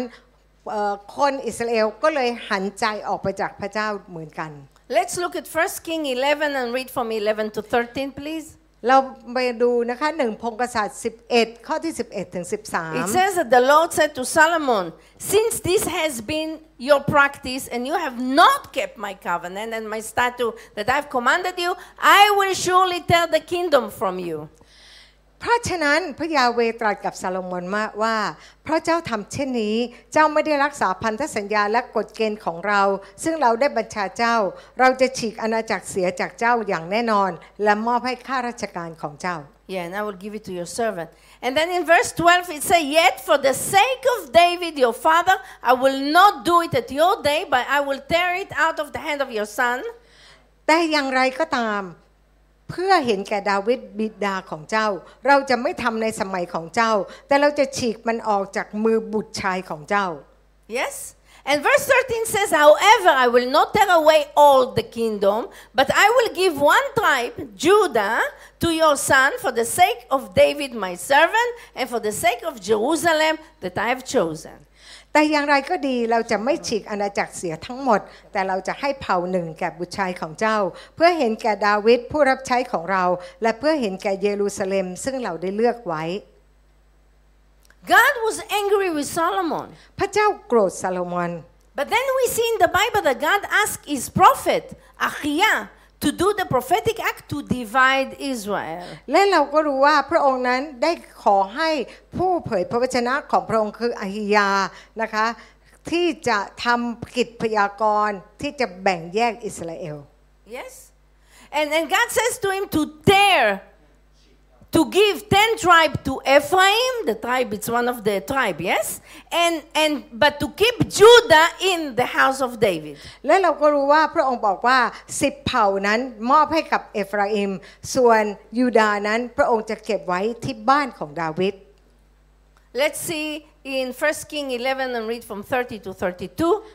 เราดูในหนึ่งพงกษัตริย์บทที่ 11 ข้อที่ 30ถึง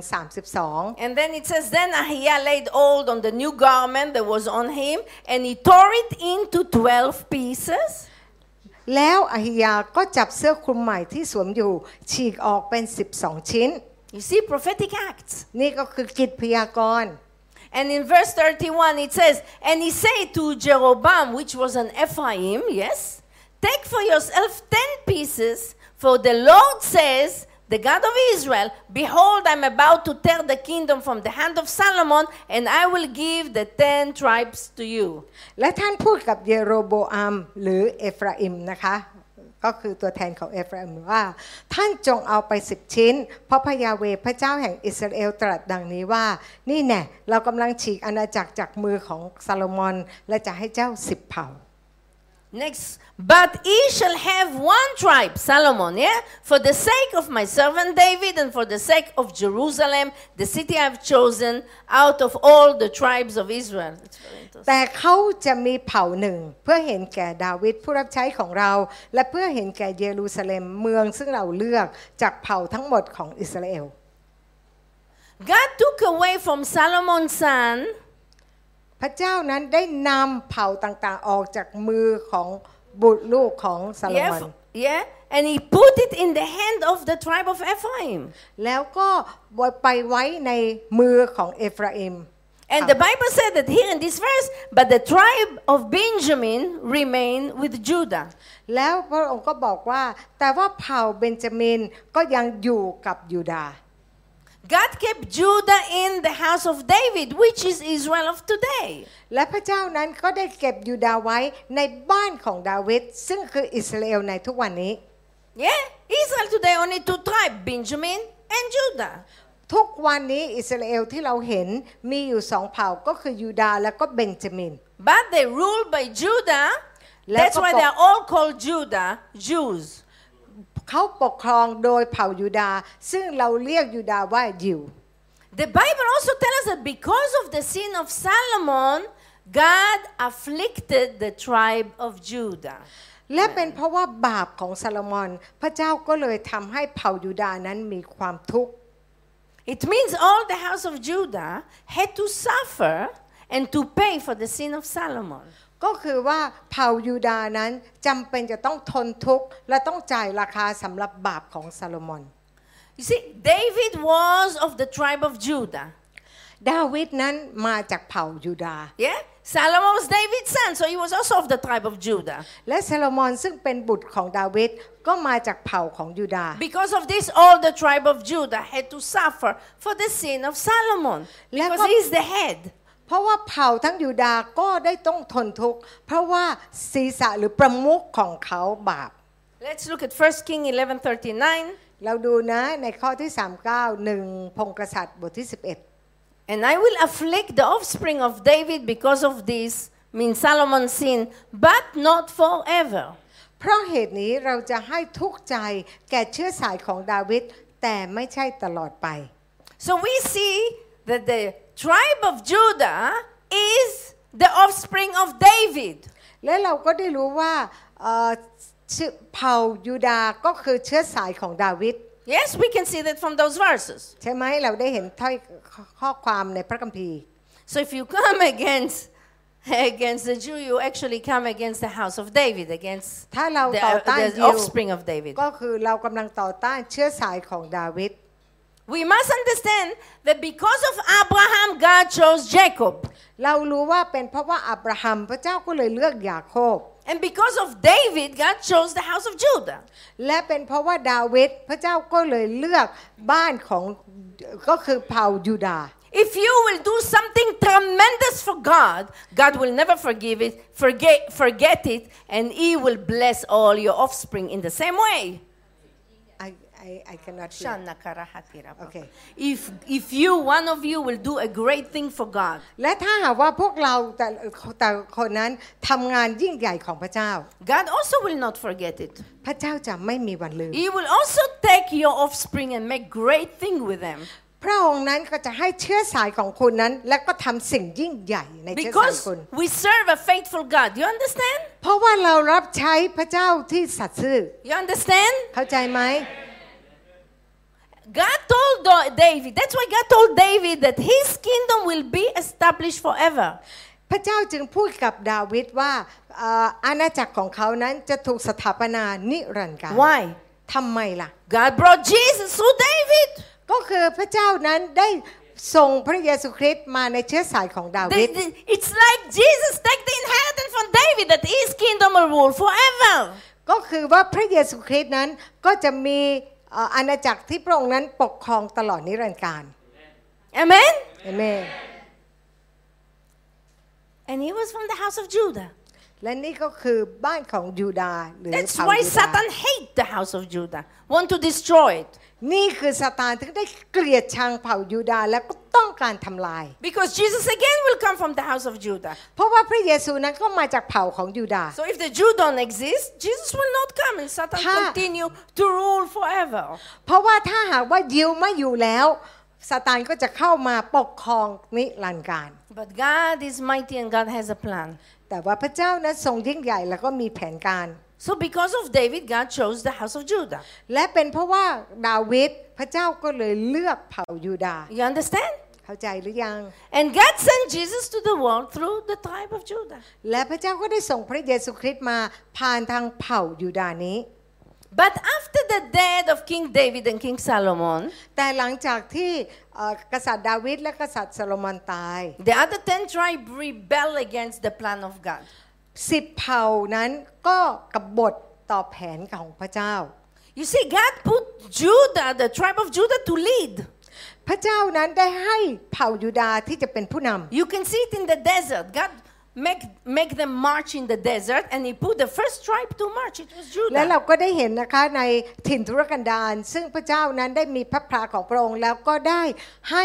บอกว่าเผ่ายูดาห์นั้นอยู่ตรงไหน This is the plan of God. เป็นแผนของพระเจ้า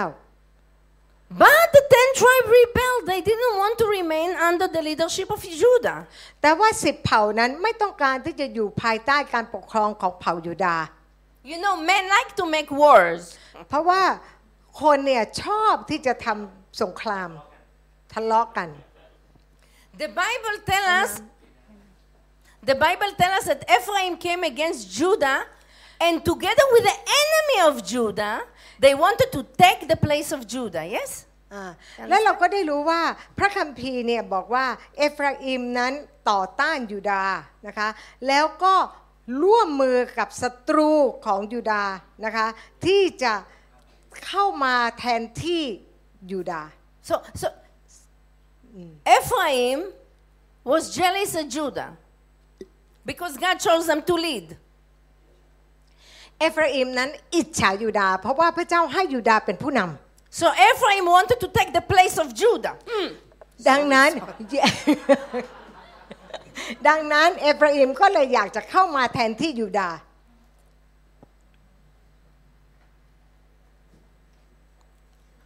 And because of this, และเป็นเพราะเหตุนี้ yeah, yeah, but but but Ephraim went and joined together to the enemy of Israel to fight against Israel. และมากยิ่งกว่านั้นเองเอฟราอิมนั้นก็ได้เข้าไปร่วมมือกับศัตรู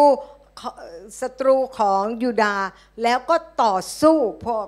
ยูดาห์เอง And because of it, God scattered Ephraim, all the ten tribes, the Bible say, among the nation of the world. และเป็นเพราะเหตุนี้แหละพระเจ้าก็เลยทำให้เขากระจัดกระจายไปทั้งสิบเผ่าไปยังประชาชาติต่างๆในโลกนี้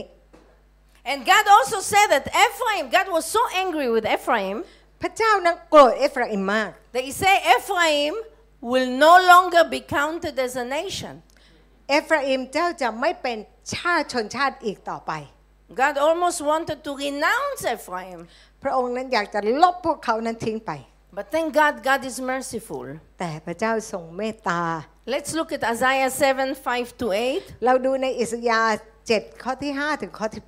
Look what it says. Because Syria with Ephraim and the son of Ramaliah had uh, uh, uh, advised evil against Judah, saying, 8เพราะว่าในอิสยาห์7ข้อที่ 5 บอกว่า เพราะว่าซีเรียและเอฟราอิม รวมทั้งบุตรของเรมาลียา ได้วางแผนชั่วร้ายต่อเจ้าคือยูดาห์ You see, Syria is the enemy of Israel. อืมเห็นไหมว่าซีเรียก็ยังเป็นศัตรูของอิสราเอล And they said, Let us go against Judah and terrify it, and let us conquer it for ourselves, and set up the son of Tabel, the enemy, as the king in their midst. และบอกว่าให้เราทั้งหลายขึ้นไปต่อสู้กับยูดาห์และทำให้พวกเขาหวาดกลัว และให้เราทะลวงเมืองของพวกเขาเพื่อพวกเราเอง และตั้งบุตรของทับเบเอลให้เป็นกษัตริย์ในเมืองนั้น And verse 7 Thus says the Lord Yahweh, it shall not stand, and it shall not come to pass. พระยาเวห์องค์เจ้านายจึงตรัสว่า มันจะไม่เป็นเช่นนั้น และมันจะไม่เกิดขึ้น And then in verse 8, God says, Within 65 years, Ephraim shall be shattered from being a people. และเราก็ได้เห็นในข้อที่ 8 บอกว่า ภายใน 65 ปี เอฟราอิมจะแตกเป็นชิ้นๆ จนไม่เป็นชนชาติ What does it mean? หมายความว่าอย่างไร You see, Ephraim lost his identity. แล้วก็ก็คือเขาสูญเสียเป้าหมาย They don't know that they are Israel. อ๋อเขาได้สูญเสียอัตลักษณ์ไป They don't know that they are Israel. เขาก็ไม่ได้เป็นอิสราเอลอีก You see, they lost their identity. They, they no longer became a nation. They no longer remain a nation. เขาก็ไม่ได้เป็นตัวตนหรืออัตลักษณ์ในเรื่องของการที่จะเป็นประชาชาติอีกต่อไป Let's read Psalm 78, verse 67 68. เราดู please. ในสดุดี 78 ข้อที่ 67 68 นะคะ It says, He, Yahweh, rejected the tent of Joseph and did not choose the tribe of Ephraim. เราได้เห็นในนี้บอกว่า พระองค์คือยาเวทรงปฏิเสธ เต็นท์ของโยเซฟพระองค์ไม่ได้ทรงเลือกเผ่าเอฟราอิม God loved Joseph. Why reject Joseph? พระเจ้าเนี่ยจริงๆ พระองค์รักโยเซฟและทำไมพระองค์จึงไม่เลือกโยเซฟ Because the son, the Ephraim is the son of Joseph. เพราะว่าเอฟราอิมนั้นเป็นลูกของโยเซฟ And God was angry with Joseph. พระองค์นั้นโกรธเขา So it says God did not choose the tribe of Ephraim. He says that. ในพระคัมภีร์จึงบอกว่าพระองค์ไม่ได้เลือกเผ่าเอฟราอิม Verse 68. ในข้อที่สิยี่ But, 68 but God chose the tribe of Judah, Mount Zion, which he loves. แต่พระองค์ทรงเลือกเผ่ายูดาห์ภูเขาสิโยน ซึ่งพระองค์ทรงรัก Why say always Zion? ทำไมพูดถึงสิโยนอยู่ It's เรื่อย like another name for Israel. ก็คือเป็นอีกชื่อหนึ่งของอิสราเอล Zion is a mark to show the way in Hebrew. ก็คือสิโยนนั้นก็คือในภาษาฮิบรูว่าเป็นหมายสำคัญที่จะสำแดงหนทาง A mark, Israel in the Bible is a mark to show the way to God. ในพระคัมภีร์บอกว่าอิสราเอลนั้นเป็นเครื่องหมายที่จะแสดงหนทางไปถึงพระเจ้า So far, you understand? เข้าใจไหม You need to understand it because this is your ancestors. คุณต้องเข้าใจเพราะว่านี่คือบรรพบุรุษของพวกคุณ Ephraim rebelled against God's plan, เอฟราอิมนั้นต่อต่อต้านกับบทต่อแผนของพระเจ้า and all the other nine tribes followed Ephraim. และอีกเก้าเผ่าก็ตามเขาด้วย Yes? But the tribe of Benjamin remained faithful to Judah แต่ว่าเผ่าเบนจามินนั้นก็ยังสัตย์ซื่อต่อเผ่ายูดาห์ and stayed with Judah. แล้วก็อยู่กับเผ่ายูดาห์ Yes? Those are the Jews today. They became Judah because they joined to Judah. เขานั้นได้เป็นยิว เพราะว่าเขานั้นเอ่อมีความสัมพันธ์ติดสนิทกับยูดาห์ Remember, Jew means one of the tribe of Judah. That's what it means. ยิวนั้นก็คือเอิ่มเผ่าหนึ่งของยูดาห์ It's like saying Thai means someone from Thailand, the same. ก็คือเหมือนไทยก็คือมาจากประเทศไทยอ่ะ So who was Ephraim that was leading all these ten tribes in the wrong way? และใครล่ะคือเอฟราอิมที่ทำให้อีกเก้าเผ่านั้นทำผิด Ephraim was one of the son of Joseph. เอฟราอิมนั้นเป็นลูกคนหนึ่งของโยเซฟ They're born to a Gentile wife. เกิดจากภรรยาต่างชาติ And the B- Bible tells us that she was daughter of an Egyptian priest. และแม่นะคะแม่ของเอฟราอิมเนี่ยก็คือเป็นลูกของปุโรหิตของคนอียิปต์ Which make the two sons of Joseph, Ephraim and Manasseh, Gentile, not Jews. แล้วก็โอ้ได้มีลูกสองคนนะคะก็คือเอฟราอิมและมนาเสนะคะซึ่งเป็นต่างชาติ Make them not an Israelite. They are not, they, they don't, uh, they will not receive the inheritance of Abraham, Isaac, and Jacob through Joseph. Because Prowa- they're born to this other mother. เพราะว่าเขาเกิดจากคนต่างจากผู้หญิงต่างชาติ ดังนั้นเขาไม่มีส่วนในมรดกของอับราฮัมยาเอ่ออิสอักแล้วยาโคบ Let's look at Genesis 46 20. เราดูในปฐมกาล46 ข้อที่ 20 And to Joseph in the land of Egypt were born Manasseh and Ephraim from Osnat, the daughter of Putiphera, priest of On, bore to him. มนาเสและเอฟราอิมเกิดแก่โยเซฟในแผ่นดินอียิปต์สองคนนี้นางอาเสนัตบุตรีโปทิเฟรา ปุโรหิตเมืองโอนมีให้ท่าน So, but the Bible tells us that Jacob, when Jacob came and saw Joseph,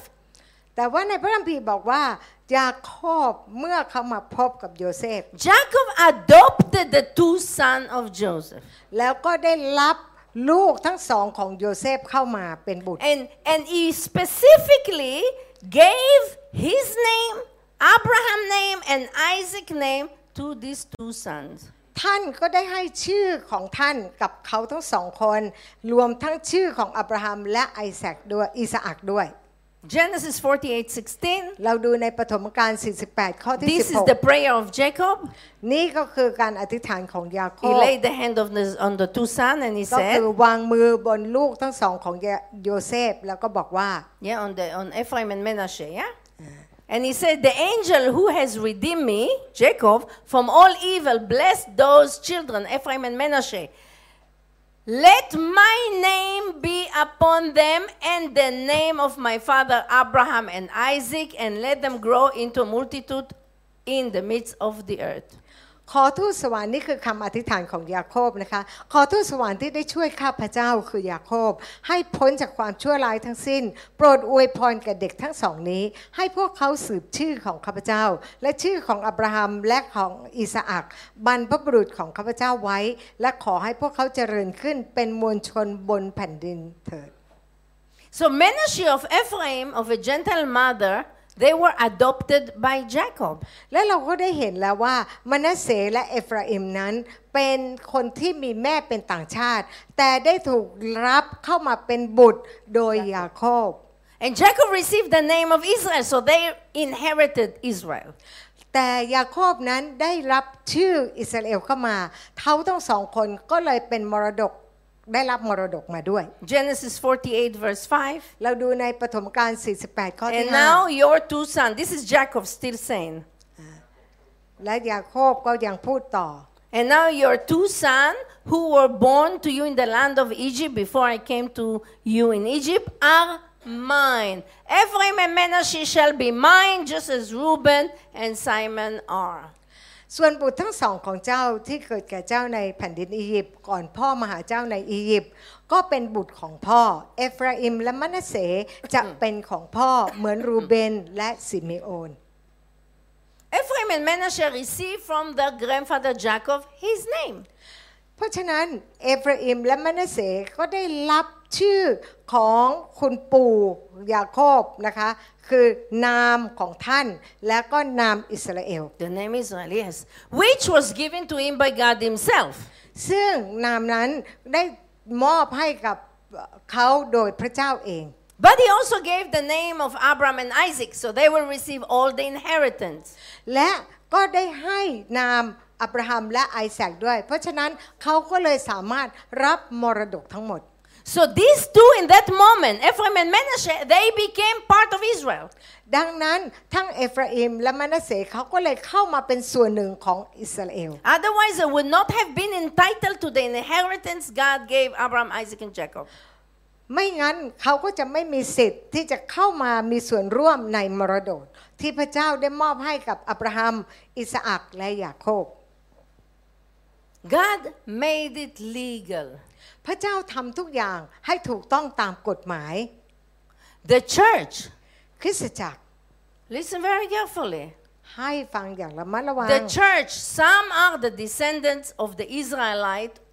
and of the apostle that were scattered around the world to preach the gospel. เรารู้ว่าคริสตจักรนั้นบางคนก็เป็นลูกหลานของคนอิสราเอล และ ลูกหลานของอัครทูต ซึ่งได้ถูกกระจัดกระจายไปทั่วโลกที่จะไปประกาศข่าวประเสริฐ And some are the one who were adopted in. และบางคนก็เป็นผู้ที่ได้ถูกรับเข้ามาเป็นบุตร The descendant of Ephraim and Manasseh. เหมือนกับเอฟราอิมและมนัสเส You see, there are no other people in the world, only the one who are assigned for destruction.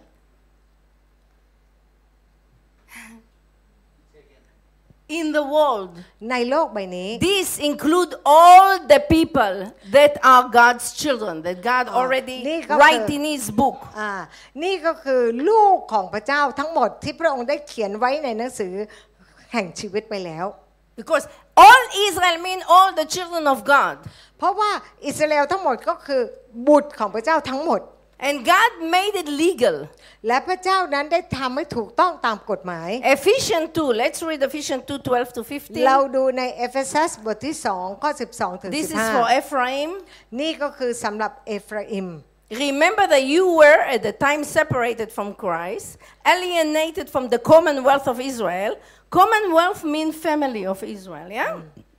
And stranger to the covenant of promise, having no hope and without God in the world. จงระลึกว่าตอนนั้นพวกท่านเป็นคนไม่มีพระคริสต์ถูกตัดขาดจากการเป็นพลเมืองอิสราเอล เป็นคนนอกในเรื่องพันธสัญญาทั้งหลายที่ทรงสัญญาไว้อยู่ในโลกนี้อย่างไม่มีความหวังและปราศจากพระเจ้า Verse 13. But now in Jesus Christ, you who once were far off have been brought near by the blood of Jesus Christ. แต่บัดนี้ในพระเยซูคริสต์ท่านทั้งหลาย ซึ่งเมื่อก่อนอยู่ไกล ได้เข้ามาใกล้โดยพระโลหิตของพระคริสต์ For he himself is our shalom, who made us both, Ephraim and Judah, one, and has broken down in his flesh the dividing wall of separation, of hostile. เพราะว่าพระองค์เองทรงเป็นสันติภาพของเรา โดยร่างกายของพระองค์ทรงทำให้ทั้งสองฝ่ายเป็นหนึ่งเดียวกัน และทรงรื้อกำแพงที่แยกระหว่างสองฝ่ายคือการเป็นศัตรูกัน by abolishing the law of commandment expressed in ordinance, that he may create in, in himself one new man in place of two, so making peace, shalom. ทรงทำให้ธรรมบัญญัติ ซึ่งประกอบด้วยบัญญัติและคำสั่งต่างๆ นั้นเป็นโมฆะเพื่อสร้างให้เป็นคนใหม่คนเดียวกันในพระองค์จากคนสองฝ่ายนั้น เช่นนั้นแหละพระองค์จึงทรงทำให้เกิดสันติภาพ Jesus came to fulfill the Old Testament and to continue God's plan. เพราะเยซูคริสต์เสด็จมา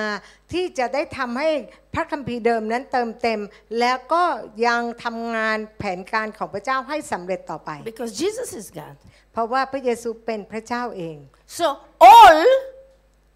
ทั้งหมด become legally Israel. All the children of God become legally Israel. ดังนั้นลูกของพระเจ้าทั้งหลาย ก็กลายเป็นอิสราเอลอย่างถูกต้องตามกฎหมาย And together they will receive the inheritance of Abraham, Isaac, and Jacob. และด้วยกันเขาก็จะได้รับมรดกที่มาจากอับราฮัมอิสอักและยาโคบ You follow me? You ตามได้ไหม understand? เข้าใจไหม So, what is the inheritance of Israel? และอะไรคือมรดกของอิสราเอล A covenant with God, พันธสัญญากับพระเจ้า eternity with God, มีชีวิตนิรันดร์กับพระเจ้า the promised land Israel. แล้วก็แผ่นดินแห่งพันธสัญญา Israel. ของอิส Israel รา is เอ the ล promised land, promised land.นะคะ. and the New Jerusalem. แล้วก็เอ่อเยรูซาเล็มใหม่ Yes? So now the ten missing tribes of Israel that are scattered around the world, some of them of the offspring of Abraham, และเราก็ได้เห็นว่าสิบเผ่าที่หายไปนั้น ก็กระจัดกระจายไปทั่วโลก และบางคนของพวกเขาก็เป็นเชื้อสายของอับราฮัม yes? And some of them are the offspring of Ephraim and Menashe, Menashe who were adopted by Jacob, Israel. และบางคนก็เป็นเชื้อสายของเอฟราอิมและมนาเสซึ่งได้รับการรับเข้ามาเป็นบุตรโดยยาโคบอิสราเอล Yes? They are all legally became Israel. เขาทั้งหลายได้มาเป็นอิสราเอลอย่างถูกต้องตามกฎหมาย Why? ทำไมล่ะ Because God chose only Abraham and Sarah พระองค์ to นั้น make the kingdom nation. พระองค์นั้นได้เลือกอับราฮัมแล้วก็ซาร่านะคะที่จะสร้างเอ่ออาณาจักรของพระองค์ It took ชน the ชาติของพระองค์ grandson Jacob แล้วก็เอายาโคบซึ่งเป็นหลาน and, and, and, and made him Israel แล้วก็ทำให้เขาเป็นอิสราเอล and gave him 12 sons. แล้วก็ให้ลูกให้ลูกเขา 12 And คน from them, the kingdom nation spreads. แล้วก็จากนั้นก็คือเอ่ออาณาจักรของพระองค์นั้นก็จะกระจายไป But men, because of man nature, we always sin. Be- because of nature of man, we always sin and cause problem. แล้วก็เป็นเพราะว่าธรรมชาติบาปของมนุษย์มักจะสร้างปัญหา But God said that Ephraim will not be scattered forever. แต่พระเจ้าบอกว่าเอฟราอิมนั้นจะไม่กระจัดกระจายไปตลอดนิรันดร์กาล What does it mean? หมายความว่าอย่างไร It means that very soon Ephraim will find out who they are. เพราะว่าในที่สุดแล้วเขาก็จะค้นพบว่าเขาเป็นใคร The church will find their identity. ก็คือคริสตจักรก็จะพบตัวตนของตัวเอง Amen? เอเมน You see, God the Father sent the Messiah from eternity to earth to save all of us. เพราะว่าพระเจ้าพระบิดานั้นได้ส่งพระเมสสยาจากนิรันดร์การมาโลกใบนี้ เพื่อจะได้ทำให้เราทั้งหลายรอด Yes? But for the sake of the Gentile, for the sake of Ephraim, God temporarily closed the eyes of, the, of Judah, of the Jews. แต่เพื่อคนต่างชาติและเพื่อเอฟราอิมพระองค์นั้นจึงปิดตาคนยิวไว้ชั่วคราว And also part of the affliction because of the sin of Solomon. แล้วก็ what what is Sorry. And also because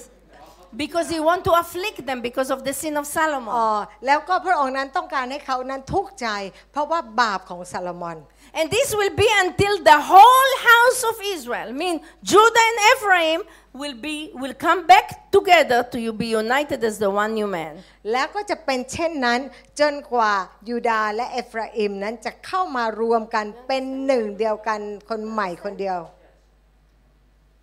However, all this time, God kept the Jews, yeah, Judah, under his protection under the covenant he made with Abraham. และอย่างไรก็ตามในเวลาเหล่านี้ พระเจ้าเนี่ยก็ยังรักษาคนยิวไว้ ภายใต้การปกป้องของพระองค์ ตามพันธสัญญาที่พระองค์นั้นทำไว้กับอับราฮัมไอิสอักและยาโคบ Many Christians go to Israel, oh, they're not saved, they're going to go to hell. They don't know what they talk, they make damage. อ่าแล้วก็หลายคนที่ไปอิสราเอลก็มักจะพูดว่าพวกเนี้ยต้องไปนรกแน่นอน เพราะเขาไม่รู้จักพระเยซู You know, นะคะ one time I heard Joseph Shulan speak. และมีครั้งหนึ่งอาจารย์โยเซฟชูลัมได้พูดว่า in a very big church and he says, Oh, don't go to evangelize in Israel. You make only trouble. He แล้วก็ said- ท่านก็บอกว่า อย่าไปอิสราเอลเพื่อประกาศข่าวประเสริฐมันมีแต่จะทำให้เดือดร้อน and it's true. แล้วก็จริง They don't know yet who they are. เพราะว่าเขายังไม่รู้ว่าเขาเป็นใคร How can we accuse God to be a covenant breaker? เราจะกล่าวหาว่าพระเจ้าได้ไงว่าพระองค์นั้นเป็นผู้หักพันธสัญญา We are blaming God of breaking covenant. และเราก็ กล่าวหาพระเจ้า How can we do that? เราทำได้อย่างไร Look what God said. และเรามาดูว่าพระเจ้าพูดว่าอย่างไร Jeremiah 33. Let's read from 23 ใน to เยเรมีบ 26. ทที่ 33 ข้อที่ 23 ถึง 26 It's God talked to uh, Jeremiah. พระเจ้าได้พูดกับเยเรมี Yes? And in verse 24 it says, Have you not noticed, Jeremiah, what people are saying? The Lord chose Judah and Israel and then abandoned them. They are sneering and saying that Israel is not worthy to be counted as a nation. เจ้าไม่ได้สังเกตเห็นหรือว่าประชากรเหล่านี้พูดอย่างไร คือพูดว่าพระยาเวทรงทอดทิ้งตระกูลที่พระองค์ทรงเลือกไว้เสียแล้ว ก็คือเอ่อตระกูลทั้งสองทั้งเผ่านั่นนะคะ ดังนั้นแหละเขาทั้งหลายได้ดูหมิ่นประชากรของเรา และถือว่าไม่ใช่ประชาชาติในสายตาเขาทั้งหลายอีกต่อไป He said, But this is what the Lord says. I would no more reject my people than I would change my law that govern night and day, earth and sky. และพระยาเวตรัสดังนี้ว่า ถ้าเราไม่ได้สถาปนาพันธสัญญาของเรากับวันและคืน และสถาปนากฎเกณฑ์ต่างๆ กับฟ้าสวรรค์และแผ่นดินโลกแล้ว I will never abandon the descendant of Jacob or David, my servant, uh, or change the plan that David descendants will rule the descendants of Abraham, Isaac, and Jacob. Instead, I will restore them to their land and have mercy on them. Hallelujah. คือถ้าพระองค์นั้นละเมิดพันธสัญญาที่พระองค์มีต่อวันและคืนแล้ว เราจะทอดทิ้งเชื้อสายของยาโคบ และดาวิดผู้รับใช้ของเรา จะไม่เลือกผู้หนึ่งจากเชื้อสายของท่าน ให้ครอบครองเหนือพงพันธ์ของอับราฮัมอิสอักและยาโคบ เพราะเราจะให้พวกเขากลับสู่สภาพเดิม และจะเมตตาพวกเขา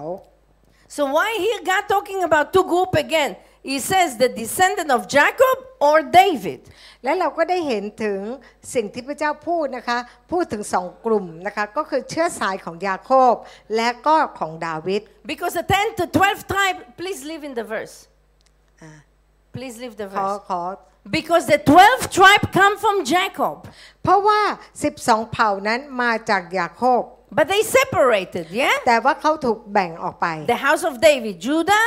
and the 10 tribe in Ephraim. The และเราก็ children ได้ of เห็นนะคะ Jacob. ว่าเอ่อบ้านของดาวิดนั้นก็มีเผ่ายูดาห์แล้วก็เบนจามิน ส่วนเอฟราอิมนั้นก็มีอีกทั้งหมด 10 เผ่า And then let's read Psalm 94, verse 14. เราดูในสดุดี 94 ข้อที่ For Yahweh will not forsake his people, he will not abandon his heritage. 14 เราได้ดูว่า เพราะพระยาเวจะไม่ทรงทอดทิ้งประชากรของพระองค์ และจะไม่ทอดทิ้งมรดกของพระองค์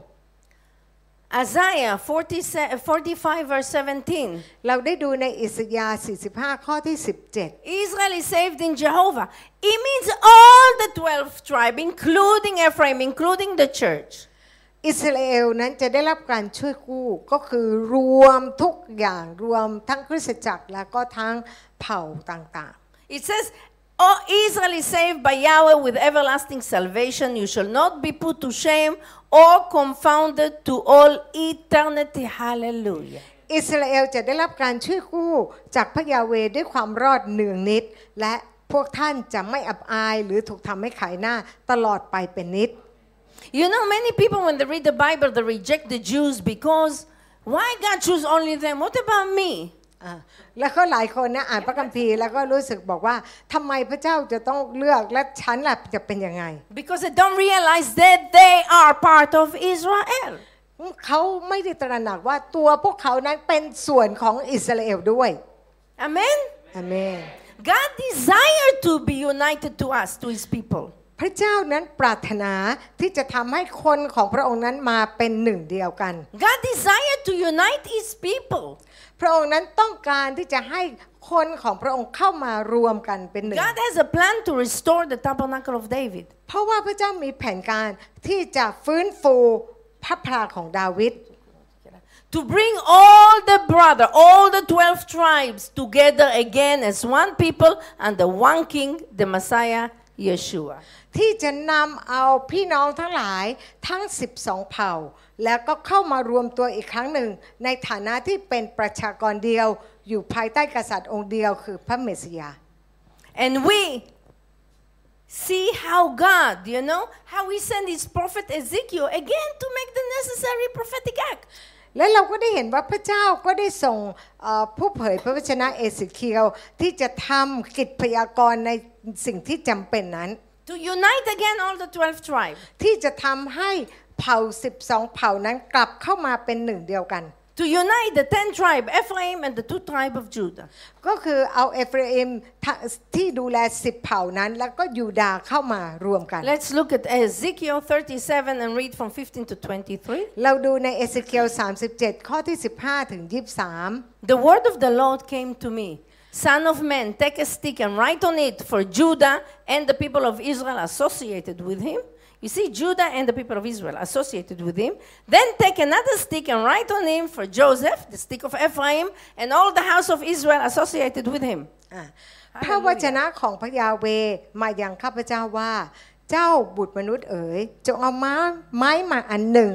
เขียนลงไปว่าสำหรับยูดาห์และสำหรับชนชาติอิสราเอลที่ผูกพันกับยูดาห์ จงเอาไม้มาอีกอันหนึ่ง เขียนลงไปว่าสำหรับโยเซฟไม้ของเอฟราอิม และพงพันธุ์อิสราเอลทั้งหมดที่ผูกพันกับโยเซฟ And verse 17, and join them one to another into one stick that they may become one in your hand. แล้วนำไม้ทั้งสองเข้ามาเป็นอันเดียวกัน เพื่อเป็นไม้อันเดียวกันในมือของเจ้า And when your people say to you, Will you not tell us what you mean by this? และเมื่อคนในชนชาติของเจ้ากล่าวกับเจ้าว่า ท่านจะไม่บอกให้เรารู้เลยว่าสิ่งนี้หมายความว่าอะไร We also see the prophetic act need to have witnesses of the people. You เรา know, เห็นไหมว่ากิจพยากรณ์เนี่ยก็จะต้องมีพยานให้กับผู้ we คน need to learn. We all need to learn. เราจะต้องเรียนรู้ Verse 19, he says, Say to them, when they ask, yeah, say to them, So thus says the Lord Yahweh God, Behold, I am about to take the stick of Joseph, that is the hand of Ephraim, and the tribe of Israel associated with him, and I will join them in a stick of Judah, and make them one stick that they may be one in my hand. จงกล่าวกับพวกเขาว่าพระยาเวเจ้านายตรัสดังนี้ว่า ดูสิ เรากำลังเอาไม้ของโยเซฟ ซึ่งอยู่ในมือของเอฟราอิม และของเผ่าต่างๆ ของอิสราเอลที่ผูกพันกับเขา และเราจะเอาไม้ของยูดาห์มา แล้วทำให้เป็นไม้อันเดียวกัน และเป็นไม้อันเดียวกันในมือของเรา Verse 20 When the sticks on which you write are in your hand before their eyes, และเมื่อไม้ทั้งสองที่เจ้าเขียนนั้นอยู่ในมือของเจ้าต่อหน้าต่อตาเขาทั้งหลาย Then say to them, Thus says Yahweh God, Behold, I will take the people of Israel from the nation among which they have gone, means Ephraim, and I will gather them all around and bring them to their own land because they inherited Israel. ก็จงกล่าวกับเขาว่าพระยาเวองค์เจ้านายตรัสดังนี้ว่า ดูสิเราจะนำคนอิสราเอลมาจากท่ามกลางบรรดาประชาชาติ ที่เขาเข้าไปอยู่ด้วยกันนั้น ก็หมายถึงเอฟราอิมนะคะ และจะรวบรวมเขาจากรอบด้านและนำเขาเข้ามาสู่แผ่นดินของเขาเอง And I will make them one nation in the land on the mountain of Israel, and one king shall be king over them all. Amen. And they shall be no longer two nations and no longer divided into two kingdoms. และเราจะทำให้พวกเขาเป็นประชาชาติเดียวในแผ่นดินนั้น ที่บนภูเขาทั้งหลายของอิสราเอล และจะมีกษัตริย์องค์เดียวเป็นกษัตริย์อยู่เหนือเขาทั้งหมด และเขาจะไม่เป็นสองประชาชาติอีกต่อไป และจะไม่แยกเป็นสองราชอาณาจักรอีกต่อไป They shall not defile themselves anymore with their idol and with their detestable things, or with any good luck charm and all those things, yeah, or with any of their transgression. But I will save them from all the black sli- backsliding in which they have sinned, and I will cleanse them, and they shall be my people, and I will be their God. Amen forever. ในข้อ 23 บอกว่า และพวกเขาจะไม่ทำตัวให้เป็นมนทินด้วยรูปเคารพ และด้วยสิ่งสะอิดสะเอียนของเขา และด้วยการล่วงละเมิดทุกอย่างของเขาอีกต่อไป แต่เราจะช่วยเขาให้พ้นจากบาป ในที่อาศัยของพวกเขานั้น พวกเราจะชำระเขา และพวกเขาจะเป็นประชากรของเรา และเราจะเป็นพระเจ้าของเขา Amen. อาเมน So, what is the complete Israel? และอะไรคืออิสราเอลที่สมบูรณ์ All the 12 tribes together. ก็คือ 12 เผ่าเข้ามารวมกัน the Jews and the Christians. ก็คือคนยิวและคนคริสเตียน Can you see that? คุณมองเห็นไหม As one, joined as one stick in God's hand, the one new man. ก็คือเป็นไม้เดียวนะคะรวมมาเป็นไม้เดียวที่อยู่ในมือของพระเจ้า ก็คือเป็นคนใหม่คนเดียว Amen. อาเมน Ephesians 2:14. ในเอเฟซัส2ข้อที่ That's why Jesus came. Part of his assignment. 14 แล้วก็นี่คือสิ่งที่พระเยซูคริสต์นั้นต้องมา เพราะว่า For- เป็นส่วนหนึ่งของการงาน Ephesians 2:14 For he Yeshua himself is our peace our shalom who has made us both one and has broken down in his flesh in his flesh the dividing wall of hostility เพราะพระองค์เองทรงเป็นสันติภาพของเรา โดยร่างกายของพระองค์ทรงทำให้ทั้งสองฝ่ายเป็นหนึ่งเดียวกัน และทรงรื้อกำแพงที่แยกระหว่างสองฝ่ายคือการเป็นศัตรูกัน John 17 22 to 23ในยอห์นบทที่ 17 ข้อที่ 22 23 The glory that you have given me, this is Jesus speaking. พระเยซูกำลังกล่าว He was praying to God the Father before he left. พระองค์นั้นกำลังอธิษฐานต่อพระบิดาก่อนที่พระองค์นั้นจะจากขึ้นไปบน After the crucifixion, หลังจากที่พระองค์ฟื้นขึ้นมาจากความ he ตาย says, The glory that you have given me, I have given to them, that they may be one, even as we are one. Oops. เกียรติซึ่งพระองค์ประทานแก่ข้าพระองค์นั้น ข้าพระองค์มอบให้แก่พวกเขา เพื่อเขาจะได้เป็นหนึ่งเดียวกัน เช่นเดียวกับที่พระองค์กับข้าพระองค์เป็นหนึ่งเดียวกัน I in them and you, i- I in them and you in me, that they may become perfectly one, so that the whole world may know that you sent me and loved them as you loved me. ข้าพระองค์อยู่ในพวกเขา และพระองค์อยู่ในข้าพระองค์ เพื่อพวกเขาจะได้เป็นหนึ่งเดียวกันอย่างสมบูรณ์ เพื่อโลกจะได้รู้ว่า พระองค์ทรงใช้ข้าพระองค์มา และพระองค์ทรงรักพวกเขาเหมือนอย่างที่พระองค์ทรงรักข้าพระองค์ So we see that Jesus' death on the cross redeemed us, และเราก็ได้รู้ว่าพระองค์นั้นได้ตายที่ไม้กางเขนเพื่อไถ่เรา but also He did it to reunite, bring us back together. และอีกประการหนึ่งที่พระองค์ต้องการที่จะนำเราเข้ามาเป็นหนึ่งเดียวกัน Why God separate us? ทำไมพระเจ้าจึงแยกเราออกไป Because of the sin of Solomon. เพราะว่าบาปของซาโลมอนไง And be- Jesus paid for the sin. และเมื่อพระเยซูได้จ่ายราคาให้กับความบาป God forgive Israel. พระเจ้าก็ได้ให้อภัยอิสราเอล The consequence of the sin removed, and Israel is back united. แล้วก็เอ่อผลของความบาปนั้นได้ถูกเอาออกไป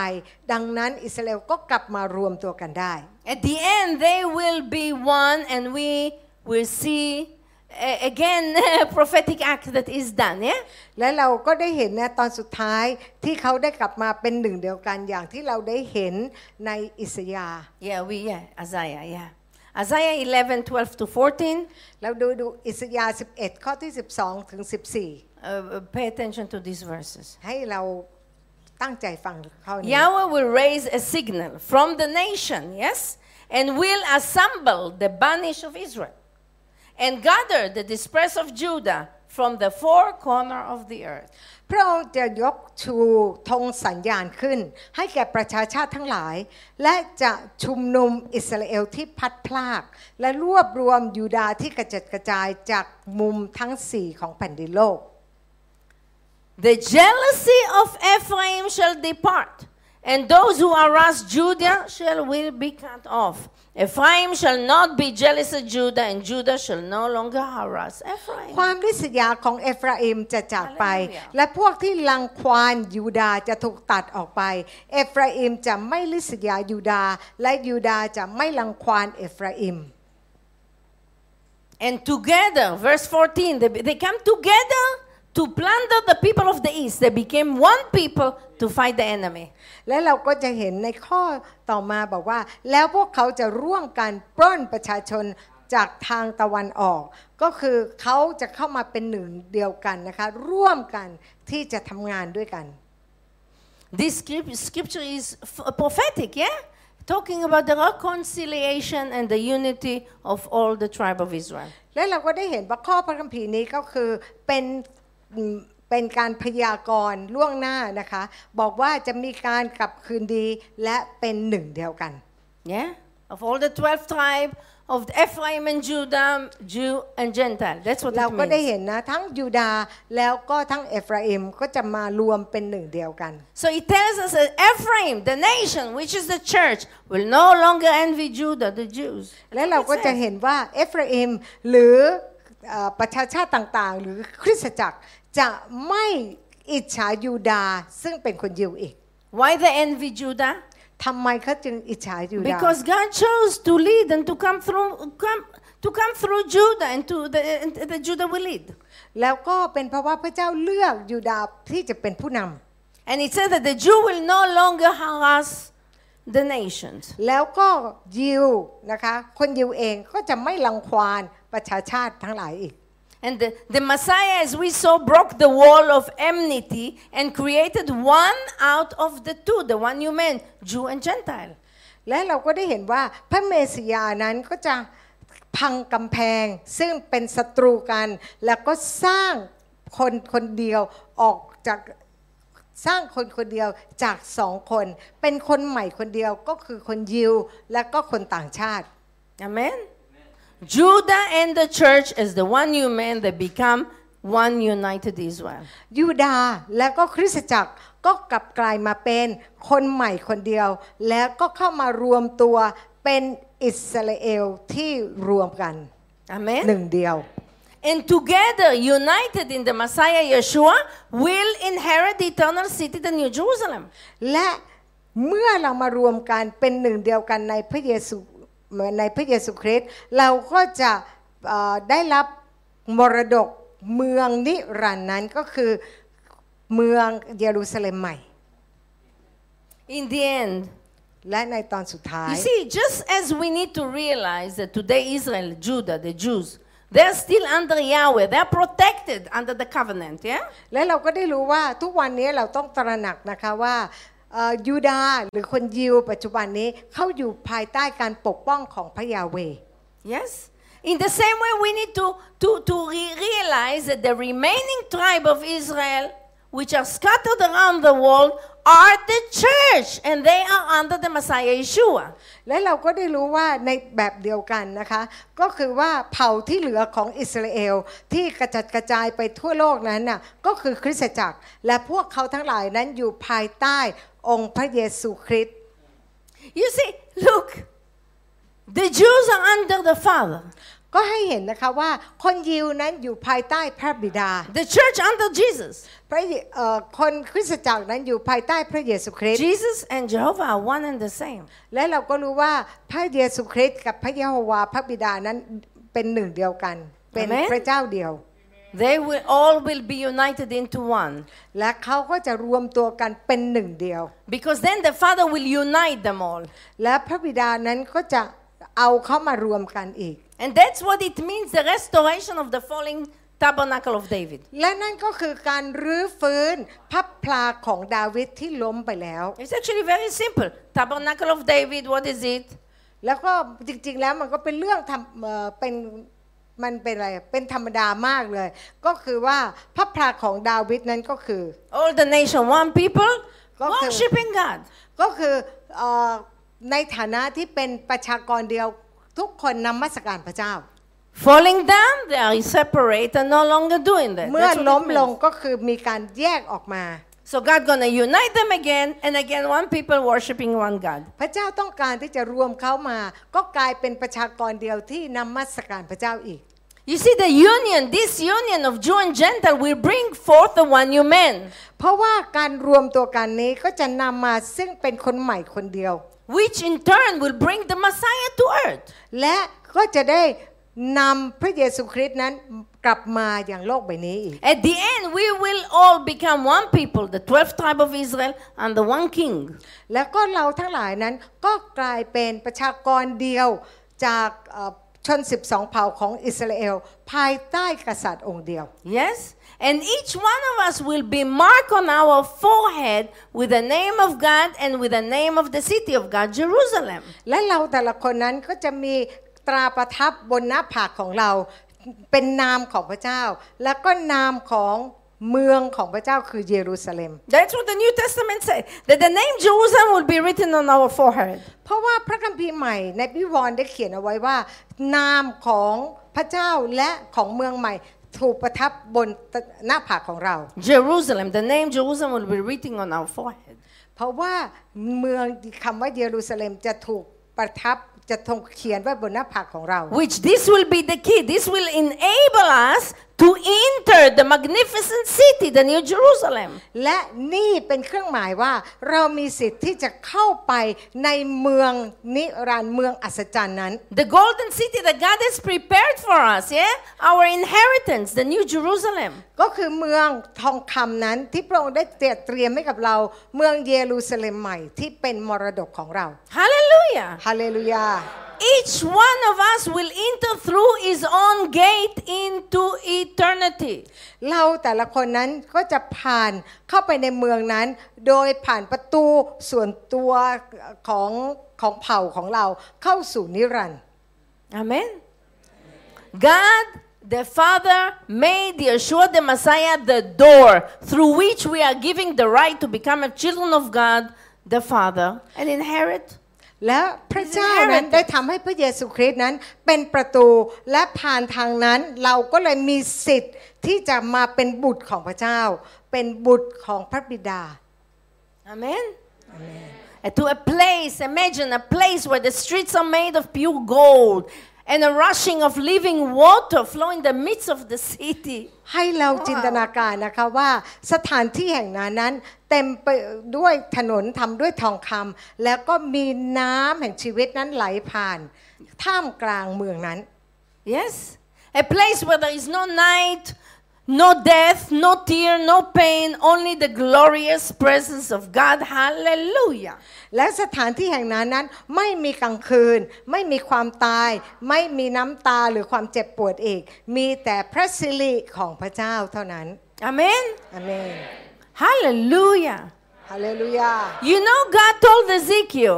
พระเจ้านั้นได้บอกเอสิเคียว What do you see? And God revealed to him mountains of dry bones. ว่าเจ้าเห็นอะไร และพระเจ้าก็ให้เขาเห็นเหมือนกับว่าเต็มไปด้วยกระดูกแห้งทั้งหลาย And the Bible People tells us house. this is the house of Israel. แล้วก็บอกว่านี่ก็คือบ้านของอิสราเอล The dry bone are the whole house of Israel. That's what he said. The dry bone are all the house of Israel, the whole house of Israel. ก็คือว่ากระดูกแห้งนั้นก็คือบ้านของอิสราเอลทั้งหมด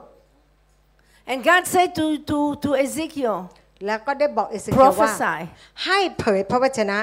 Prophesy over the dry bone. ให้เผยพระวจนะเหนือกระดูกแห้งนั้น And Ezekiel prophesied over Israel, over the dry bone. และ เอเซเคียลก็ได้เผยพระวจนะอยู่เหนือกระดูกแห้ง And ใน then what อิสราเอล happened? นั้น What the first thing that happened? และมีอะไรเกิดขึ้น It says there was a rattling sound, and แล้วก็เห็ the น bone came to bone. The hand came to its place. The leg came to the place. The bone came. They แล้ว joined. แล้วเราก็ได้เห็นว่าเสียงนั้นมันมีคลุกคลักขึ้นมา และกระดูกก็เข้าที่แล้วก็ทุกอย่างนะก็เป็น คนขึ้นมา Because only then the body can be functional. เพราะว่ากระดูกต้องเข้าที่เข้าทางนั้นร่างกายจึงทำงานต่อได้ And then, the, and then the Bible said that, that when he prophesied, the bone came together, and after that only God gave what the body need, the skin and the muscles and everything that the body เพราะว่า needs. ในพระคัมภีร์บอกว่าเมื่อ Only ได้ after they united. เมื่อเผยพระวจนะและกระดูกก็เข้ามาต่อเรียงกัน เต็มที่นั่นแหละพระเจ้าจึงสร้างเอ็นสร้างเนื้อหนังอะไรขึ้นมา And then when they were united, God told Ezekiel, now release the spirit. และพระองค์ก็ได้พูดว่าตอนนี้ให้ปลดปล่อยพระวิญญาณ And this will be the greatest revival ever hit the earth. และนี่คือจะเป็นการฟื้นฟูที่ยิ่งใหญ่ที่สุดในโลก And it says that the whole house of Israel rose up แล้วก็บ้านของอิสราเอลทั้งหลายนั้นก็จะลุกขึ้น as a mighty army, ในฐานะกองทัพที่ยิ่งใหญ่ของพระเจ้า declaring the name of the Lord. ที่จะเป่าประกาศพระนามของพระเจ้า defeating death, defeating by, by the power of the Holy Spirit, taking over the possession of the earth. แล้วก็โดยฤทธิ์อำนาจของพระวิญญาณของพระเจ้านั้น ก็ได้เข้าไปสู่ตำแหน่งอยู่ในโลกใบนี้ That's when Jesus will come. และนั่นแหละพระเยซูคริสต์จะเสด็จมา Amen. อาเมน You need to understand who you are. คุณต้องเข้าใจว่าคุณเป็นใคร You need to repent for your jealousy. แล้วก็คุณจะต้องกลับใจใหม่จากความอิจฉา So God can clean us and use us as Ezekiel to prophesy over the house of เพื่อ Israel. พระองค์นั้นจะได้ชำระเรา และก็ใช้เราที่จะเผยพระวจนะให้กับบ้านของอิสราเอล So the house of Israel will finally be united. แล้วก็เพื่อบ้านของอิสราเอลนั้นจะรวมเป็นหนึ่งเดียวได้ And together we inherit และเราทุกคนก็จะได้รับมรดกด้วยกั the น inheritance of Abraham, Isaac, and Jacob. เป็นมรดกของอับราฮัม อิสอักและยาโคบ There is no need of jealousy มันไม่มีความอิจฉาต่อไป because all will inherit the same thing. เพราะว่าเราจะได้รับมรดกอันเดียวกันหมด God loved all his children in the same way. เพราะว่าพระองค์นั้นจะทำให้กับลูกของพระองค์ในแบบเดียวกัน But he chose one man, Abraham, because he trusted God. แต่พระองค์นั้นเลือกอับราฮัมเพราะว่าเขาเชื่อ วางใจพระเจ้า He chose one man, David, because he trusted God. พระองค์นั้นได้เลือกดาวิดเพราะว่าเขาเป็นคนที่วางใจพระเจ้า When you will act in the same way and trust God, God will use you and your seeds forever for his kingdom. และถ้าคุณทำแบบเดียวกัน พระเจ้าก็จะเลือกคุณและลูกหลานของคุณ And- เพื่อการงานของ อาณาจักรของพระ And เจ้า the Bible said that you will shine. Those who do that will shine like stars forever. That's what the และ Bible says. ใครก็ตามที่ทำเช่นนั้น เขาจะลุกขึ้นมาฉายแสงเหมือนกับดวงดาวตลอดนิรันดร์กาล Amen. อาเมน Hallelujah. But Father, we come before you to praise you for Happy your day. amazing plan. พระบิดาลูกขอบคุณพระองค์พระเจ้าสำหรับ การงานเอ่อแผนการอันยิ่งใหญ่ของพระองค์ Father God, we pray that you will help us to come together พระเจ้า into your perfect will. พระเจ้าที่พระองค์นั้นจะช่วยพวกเราที่จะเข้ามาด้วยกัน อยู่ในแผนการน้ำพระทัยอันสมบูรณ์ของพระองค์ Oh, Father, praise be your holy name. ลูกขอสรรเสริญพระนามของพระองค์ Praise be your holy name, Lord Yeshua and Holy Spirit. ขอสรรเสริญพระนามของพระเยซูคริสต์ Father, we come before you to thank you พ ระบิดาลูกเข้ามาหาพระองค์ที่จะขอบคุณ for never giving up on us, no matter how many mistakes we ที่ do. ไม่เคยล้มเหลวกับชีวิตของพวกเรา และก็ถึงแม้ว่าเราจะทำผิดมากมาย Thank you for your amazing future ขอบคุณสำหรับอนาคตที่สดใสและก็อัศจรรย์ that you've prepared for all of us. ที่พระองค์นั้นได้จัดเตรียมสำหรับพวกเราทุกคน But Father God, Lord Yeshua and Holy Spirit, แต่พระบิดาและพระวิญญาณบริพระพระเยซูคริสต์และพระวิญญาณบริสุทธิ์ I want, right now I'm standing as Judah, and I want to ask uh, forgiveness from Ephraim for harassing Ephraim. และในฐานะที่ดิฉันเนี่ยเป็นตัวแทนของยูดาห์ที่จะขอ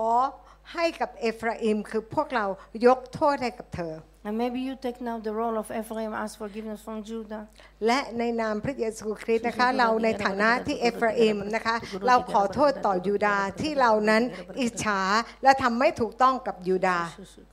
I'm being jealous in Judah. Forgive us, Lord, for not understanding. ขอพระองค์นั้นยกโทษให้กับพวกเราที่เรานั้นไม่เข้าใจ I want you to say it all. Forgive me, Lord, for not understanding that I am part of Israel. ขอพระองค์นั้นยกโทษที่ลูกไม่เข้าใจว่าลูกนั้นเป็นส่วนหนึ่งของอิสราเอล Say it. ให้พูด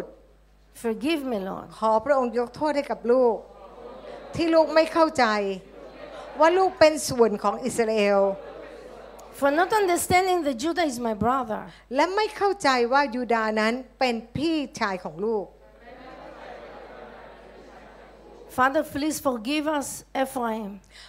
พระบิดาขอพระองค์นั้น ยกโทษให้กับลูก ในฐานะเป็นเอฟราอิม for coming against your plan and against Judah. ที่เข้ามาต่อต้านแผนการของพระองค์ และอิจฉายูดาห์ Forgive us, Abba. ขอพระองค์ยกโทษให้กับลูก And we ask in the name of Jew, in the, the name of Jesus, Abba, that you will reunite us right now as one people. และในเวลานี้ลูกขอพระองค์ ที่จะรวมเราเข้ามาเป็นหนึ่งเดียวกัน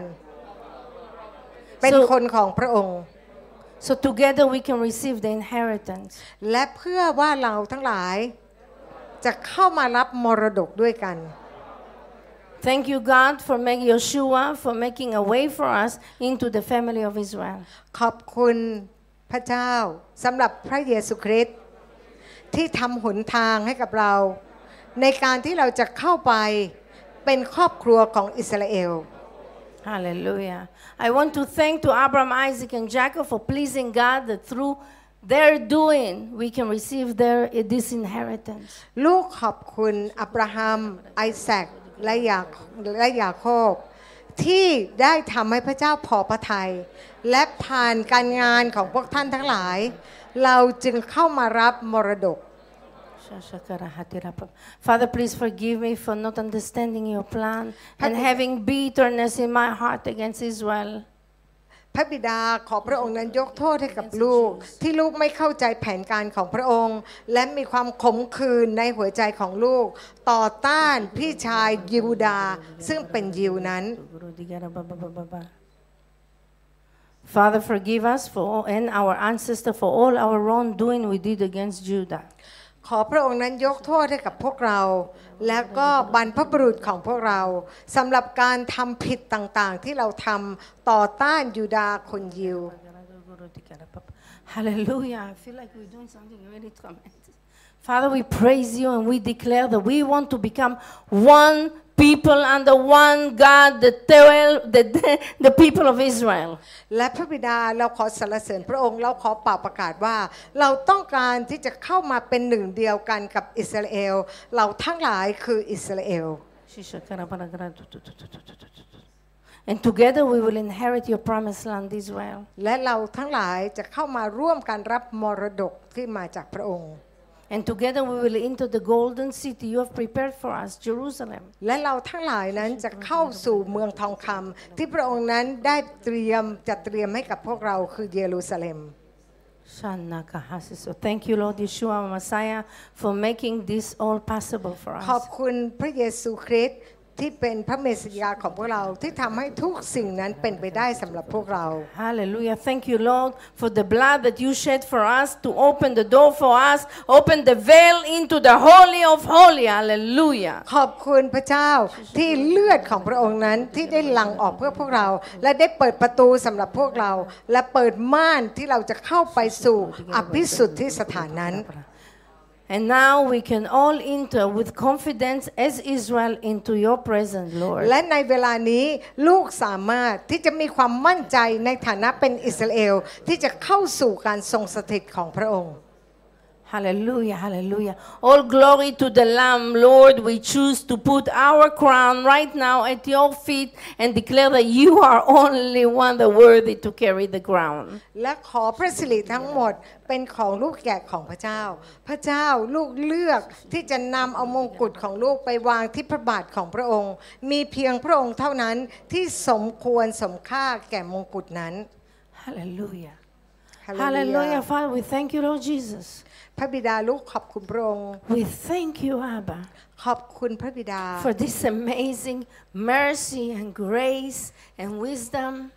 และในเรื่องที่พระองค์นั้นให้สติปัญญา และข้อความเมตตาของพระองค์กับพวกเรา We thank you for your blessing. ขอบคุณสำหรับพระพรของพระองค์ And we thank you, Father, that you will use now today the prayer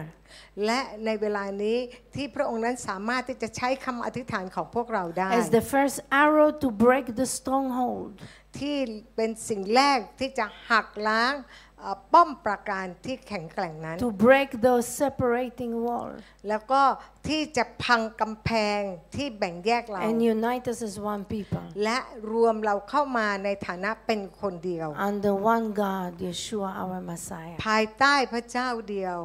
ในองค์พระเยซูคริสต์ In Jesus' name we pray. ในนามพระเยซูคริสต์ Amen. Hallelujah. Thank you. อาเมน We are for God.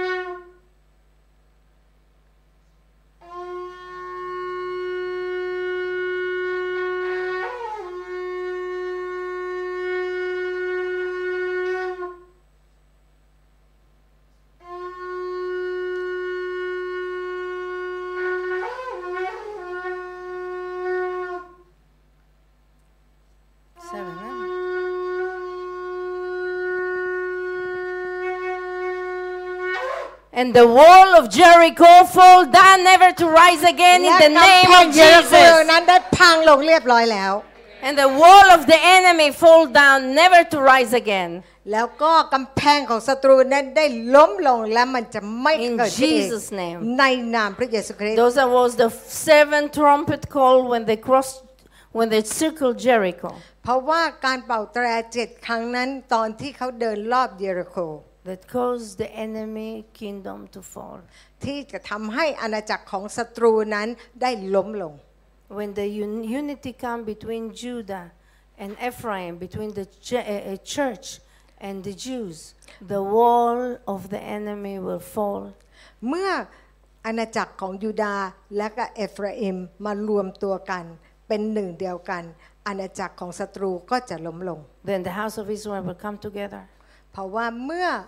บ้านของอิสราเอลมาด้วยกัน Together they will call Baruch haba b'shem Adonai. ที่เขาทั้งหลายนั้นจะพูดว่าขอถวายพระพรแด่พวกมันในนามขององค์พระ And ผู้ we เป็นเจ้า will witness the glorious coming of our Lord. และเราก็จะได้เป็นพยานถึงพระสิริของพระเจ้าที่จะเสด็จมา Amen. อาเมน Hallelujah. Thank you. อาเ